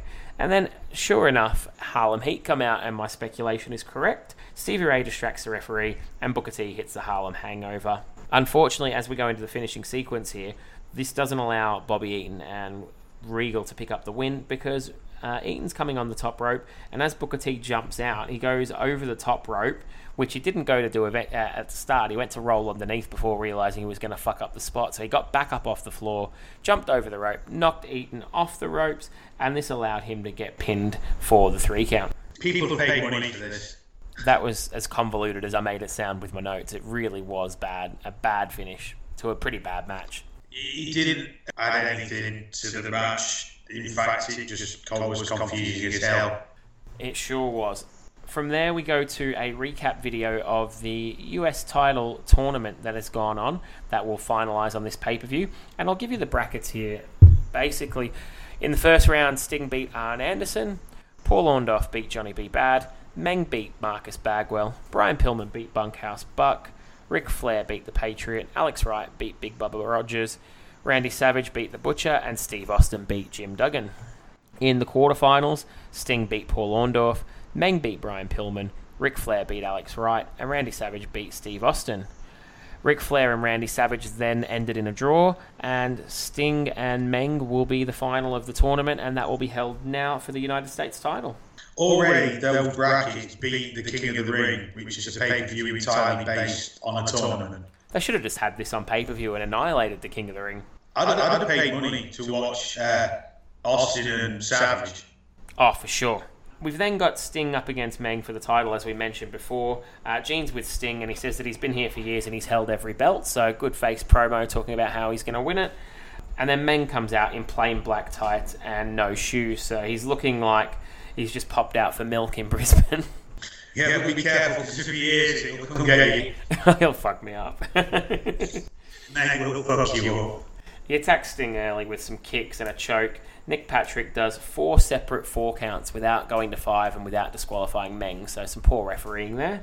That's Nick Patrick. We get kicks, chops, and then a Sting fight back and a one legged drop kick, which was interesting. Then a proper drop kick, repeating the spot properly, and then Meng goes out with Colonel Robert Parker for a powder. The crowd's pretty hot at this point, too.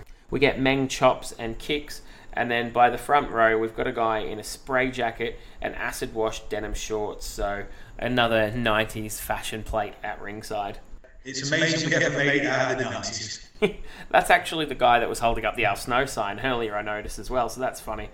Uh, they have some outside brawling here.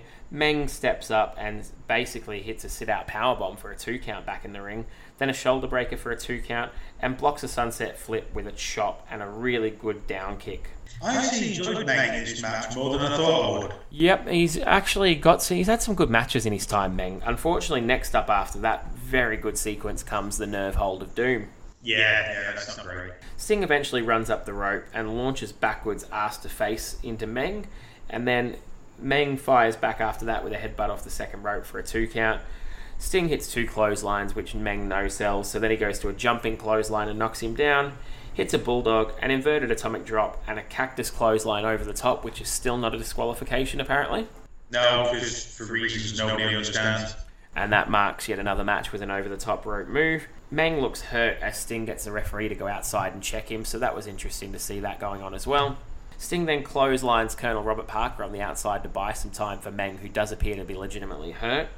And then Meng hits a post, and then we get a fish drop and the Scorpion Deathlock, but Meng does power out of the submission in a very cool spot. Even if he's hurt, he seems to be working through it. Yeah, he's a tough guy. Sting hits a chop, uh, chop block, and then a top rope clothesline, and a top rope splash for, for a two, which gets big heat from the crowd. So, say what you want the, uh, about the uh, crowd for the rest of the matches, they were really into this one. Absolutely. Unfortunately, the finish is not really great as Sting hits a bit of an awful-looking jumping DDT, but it is a good uh, a good match with a you know marred a little bit by the finish, but overall definitely a good match with good crowd heat and two pretty legitimate contenders to end the tournament. Yeah, I think it, it highlights the problem around a submission move as his finisher because men would get nothing about for tapping out. At least if he gets knocked out or you know with, a, with an impact finisher, you can say well. I was an impact but Meng tapping out just kind of ruins. Absolutely, but Sting is a US champion, I'm okay with this. I'm okay with the match, and so far it's um, livened up the pay per view from what we've had for the last couple of matches. We then get told that Billy Ray Helms is the man sat at ringside dressed as Big Bubba Rogers, and he has indeed won the contest. And that they show they show him in the crowd, and then just randomly show a few people in the crowd, and it's basically just an excuse to show a woman with big jugs at ringside. And Bobby Heenan goes wild on commentary when we see them. It, it, it's 90s. We then get a Macho Man, Randy Savage, and Ric Flair hype video, which is going to lead us into our main event, um, including Flair attacking Angelo Poffo, the father of the Macho Man, and we get Macho Man with Gene Okerlund, and then just a basic face interview before Flair and Macho Man come out, both to pretty decent pops. The first question I've got is what the hell is a nature boy? I don't know, but there's been a few of them. Uh, it's, it's not even like he's just there's one. There- I, can, I think there's like three that I can think of, and even to this day I have no idea what he means. Yeah, that's a question that will probably never be answered. I hope it never is. Macho Man brings out his dad, and Flair hits the, the gas to run pretty much early. Um, he lures Macho Man in, but Macho Man still connects with an elbow and some punches, and a nice backdrop, a clothesline, and then a clothesline over the top rope to the floor, marking this as every single match on the pay per view. They know they're not allowed to go over the top. We then get a, a cool Macho Man spot, which I always like the axe handle from the top rope to the floor. Uh, but it's, I mean, you know, it's, I mean, it's, it's been noted before about how painful when Ric Flair takes a backdrop because he always takes it sideways. Always makes me. Oh, absolutely. I mean, I don't blame him. He broke his back. So. Yeah, good spot from both of them though. Both putting their body at risk for, especially for their age there. Uh, Flair then comes off the apron with an axe handle, and I've just got this is really good intensity for a main event. I, I, these two always had good chemistry. Yeah, it's, it's not sort of like lackadaisical. You actually, it's that thing where you think they're actually fighting, which is the point of wrestling. Absolutely. Flair then hits a nice snapmare and a knee, and the crowd woos. And Bobby Heenan says, Isn't it amazing that the NBA Finals take a backseat to this? Um, I did a bit of research on that comment, and thankfully for WCW, the NBA Finals had actually finished, so they weren't taking a back seat, it was just over, and the Houston Rockets had won it in four games. It, it, it never let facts get in the way of a high job.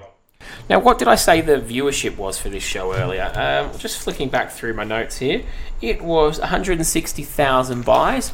The NBA Finals, which was a clean sweep, clean sweep for the Houston Rockets in four games, had an average viewership of 20 million.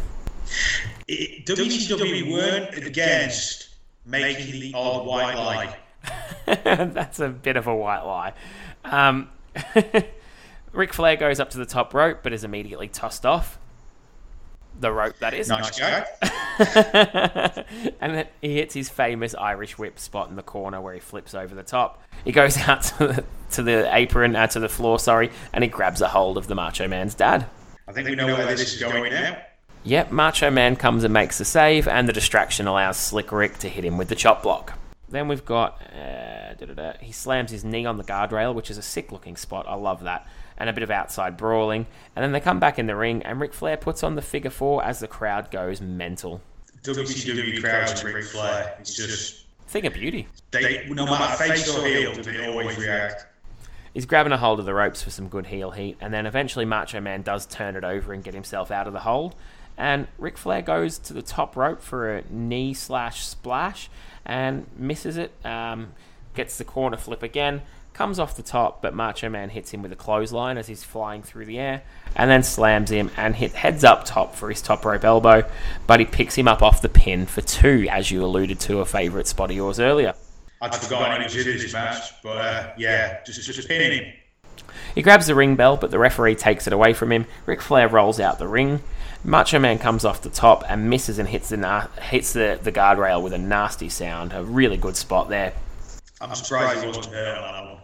Angelo Poffo comes up behind Ric Flair and chokes him with a cane, and Ric Flair, being the true gentleman he is, sells it like he's hurt. He's never against that, Rick. Sometimes I think he probably doesn't do him favours, but he doesn't mind, ever seem to mind put people over. And in one of my favourite spots of the night, he just rears back and cocks him with an elbow. He then decks the Macho Man with the cane and picks up the 1 2 3 for a really great heat finish to a good match. Yeah, it's, it, it, it's, the, it's the right way to do a, an unclean finish. It's this. I I really love the intensity, the chemistry, and everything about Macho Man and Ric Flair. And I was really shocked at how much I enjoyed this match. I, I've I did love their program in the WWF, but I figured two or three years down the track, both a little bit older, both without the real proper push. But this was good. It amazes me that Vince thought that Macho was done. I mean, unless like the aforementioned rumours are true, which I don't think they are. I think it's just, uh, I think it's just Vince took against Macho Man leaving. The commentators hype the next pay per view, and then in a weird spot, Tony Schiavone tells Bobby Heenan basically to stop talking so they can wrap up, and Bobby Heenan throws down his headset before we go to credits. I love that. That, that, just, that was just perfect. Because even at that point, I still have no idea whether they're uh, acting or if it's like, right, Bobby's chucked his think now he's off the bar because he's had enough. I agree completely. Um, not sure if that was a work or a shoot, but it made for a good ending to the pay per view. It's something that they can take and use on the commentary teams now, where know that they don't hate each other. Whereas right at that point, maybe Schiavone even didn't get on, but he makes great TV.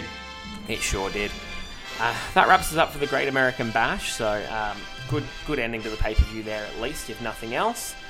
That's the two shows in the can. So now it's just a matter of heading over and picking ourselves a winner.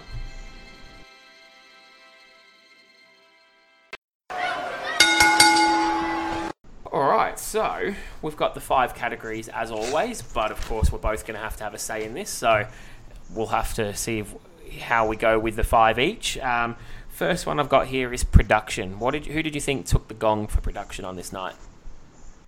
I think a lot has been said about uh, WCW's production, uh, certainly this time period. I, I, think the Fed was probably slightly, it's just still a, a slicker machine at this point. I know, I know that the Ted Turner money comes in and, and that throws it on the head, but I just, I think overall, I think, I haven't written down, I think I did notice a couple of production flubs on WCW, which he, the, was just the, the Fed's machine is just so slick. I, I'd probably give it the Fed. I'm actually with you on that one. I thought the, if nothing else, the going from matches to promos and to backstage was all done the way it should be. WCW had a couple of awkward ins and outs, and um, you know, the a few little fumbles. It wasn't quite as slick as it would get to be once they got Nitro up and running. Because once Nitro hits, they're pretty much they look far more modern than Raw. But here, the Fed still got the advantage for me. So I think we've both gone WWF there. Yeah. Storylines. Who would you go with on the night for storyline advancement? I think for storyline advancement, I can see where WWE is going after the pay-per-view. I mean, the pay-per-view was god awful, but I can see that, uh, you know, Bret and Lawler are probably finished. Diesel and Sid are probably still going to have a program. You've got a new King of the Ring that seems to be pushing.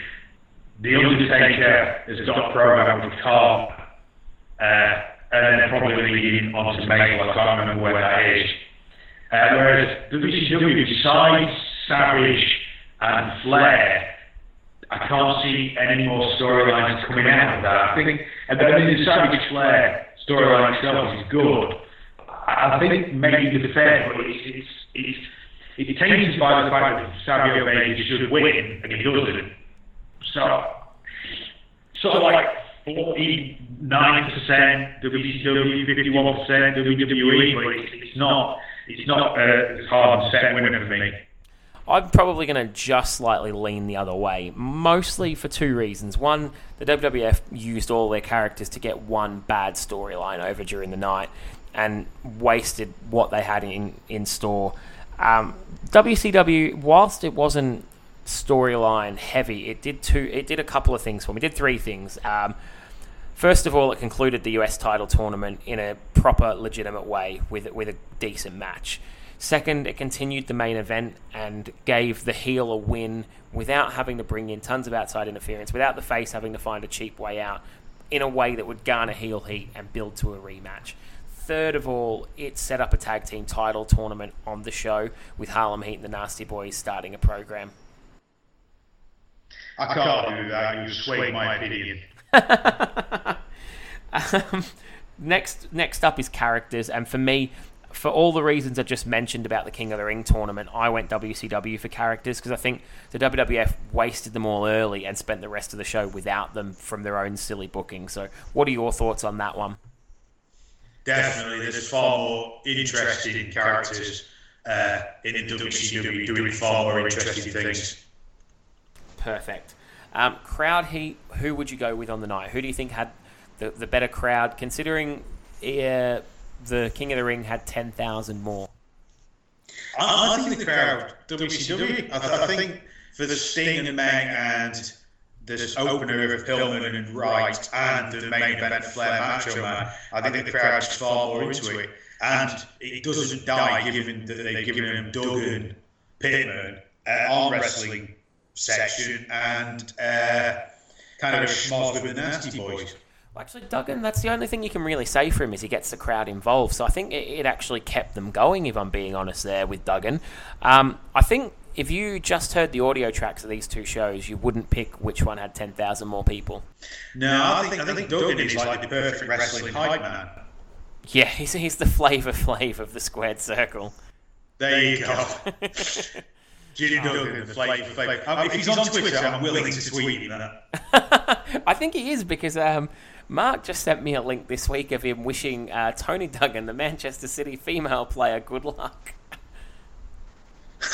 it's uh, the world of Jim. That's a documentary I watched. The world of Jim Duggan. so we go to our last category, which is match qualities. This is normally the one I like to sort of take my, my consideration with on the overall thoughts for a show because it's the most important for a lot of people. Um, I went with WCW. They had a good opener and they had a good main event.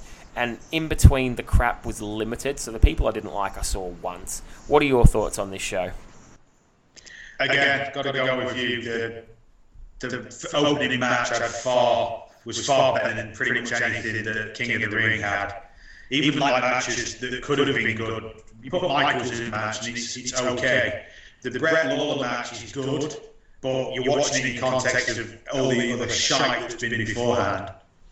Uh, and Flair, Macho, Sting, and Meng all were good, solid matches. You, you, they they delivered. Perfect. So I think we're pretty solidly in agreement here that the Great American Bash, no surprise, beats out one of the worst ever WWF pay per views of all time. The Fed still had the higher production value, but what happens bell to bell was a really poor indictment of, of a thinning talent roster at the time. Yeah, they, they, they're lost, is, is the best way, way to put it. And they, I think they thought they could elevate people and then start to maybe move The Undertaker. I don't know, Shawn Michaels, I can't think of any other reason into the main event, but they needed to backfill the, the mid card. But they've got Bob Holly as Spark Plug Thurman or whatever gimmick he's playing. You've got the Road Dog who's still three, two to three years away from finding his shtick. And you've got, uh, and, then you've got like people like uh, Jeff Jarrett who he he could have pushed Jarrett in the same spot as the Road Dog, but went, no, we'll, we'll give it the Road Dog. And it just, just doesn't make any sense to me. Agree completely. Um, just no surprise, really, coming into the show that it's gone this way. But it was interesting to see. I think it was interesting to see WCW wasn't exactly hitting its straps at the same time, and their win here with pretty handy numbers is probably more of an indictment of how shit WWF was rather than them starting to head forward. It's at least another year before they start to head in that direction, and this is a this is a classic month of wrestling to see why wrestling in America was in the state it was in the mid '90s, in my opinion. Yeah, I mean, at the time, WCW did a little bit of uh, bit of research, and at the time they're putting Duggan, Pittman, or uh, Bunkhouse Buck on, on, on their pay per view. They've got Sabu. and, you know, they, they could have put Sabu out, possibly with Mr. JL, and yeah, that's like that's a, that's a four star guaranteed match. Absolutely. So that's pretty much um, a wrap as far as these two shows go. Um, thank you very much for coming on the show. It's been a pleasure to have you on. No, no problems. Um, anything you want to plug or any messages you want to send out bef- before we wrap it up? Uh, well, I don't have a podcast, but if anybody wants to uh, talk wrestling, I'm at Richie Sexington. Yeah.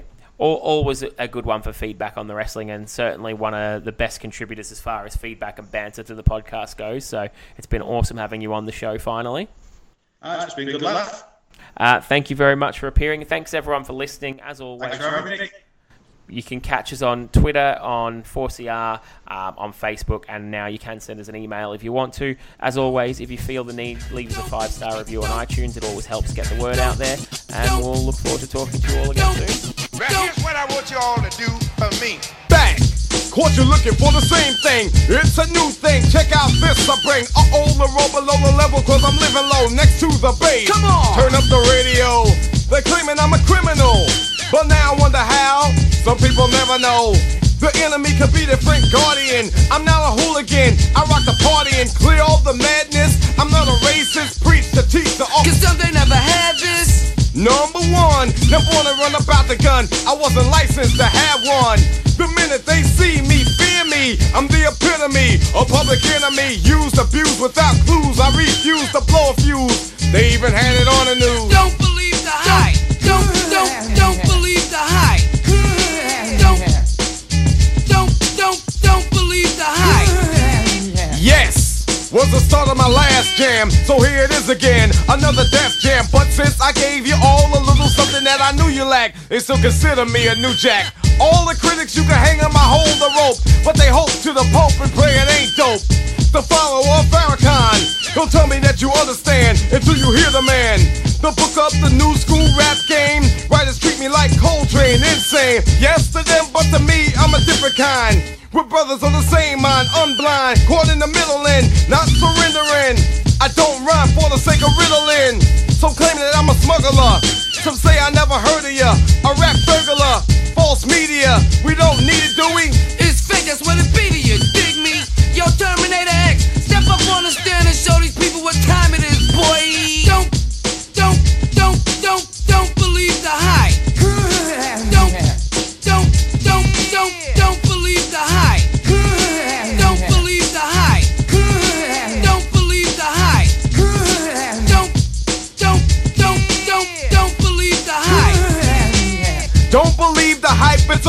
a sequel. As an equal, can I get this through to you? My 98 booming with a trunk of funk. All the jealous punks can't stop the dunk. Coming from the school of hard knocks, some perpetrate. They drink Clorox, attack the black because I know they lack exact the cold facts, and still they try to Xerox. The leader of the new school, uncool, never played the fool, just made the rules. Remember, there's a need to get alarm. Again, I said I was a time bomb. In the daytime, radio scared of me, cause I'm mad. Plus, I'm the enemy. They can't come on and play me in prime time, cause I know the time, plus I'm getting mine. I get on the mix late in the night. They know I'm living right, so here goes the mic sight. Before I let it go, don't rush my show. You try to reach and grab and get elbow. Word to herb, yo, if you can't swing this, learn the words. You might sing this, just a little bit of the taste of the bass for you. As you get up and dance at the LQ, when some deny it, defy it, I swing bolos. Then they clear the lane, I go solo. The meaning of all of that media is the wax. As you believe it's true, it blows me through the roof. Suckers, liars, give me a shovel.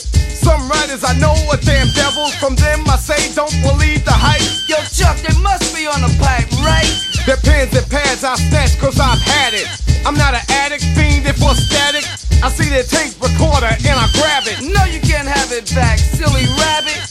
I'm going to my media assassin, Harry Allen. I gotta ask him. Yo, Harry, you're a writer. Are we that tight? Don't believe the hype.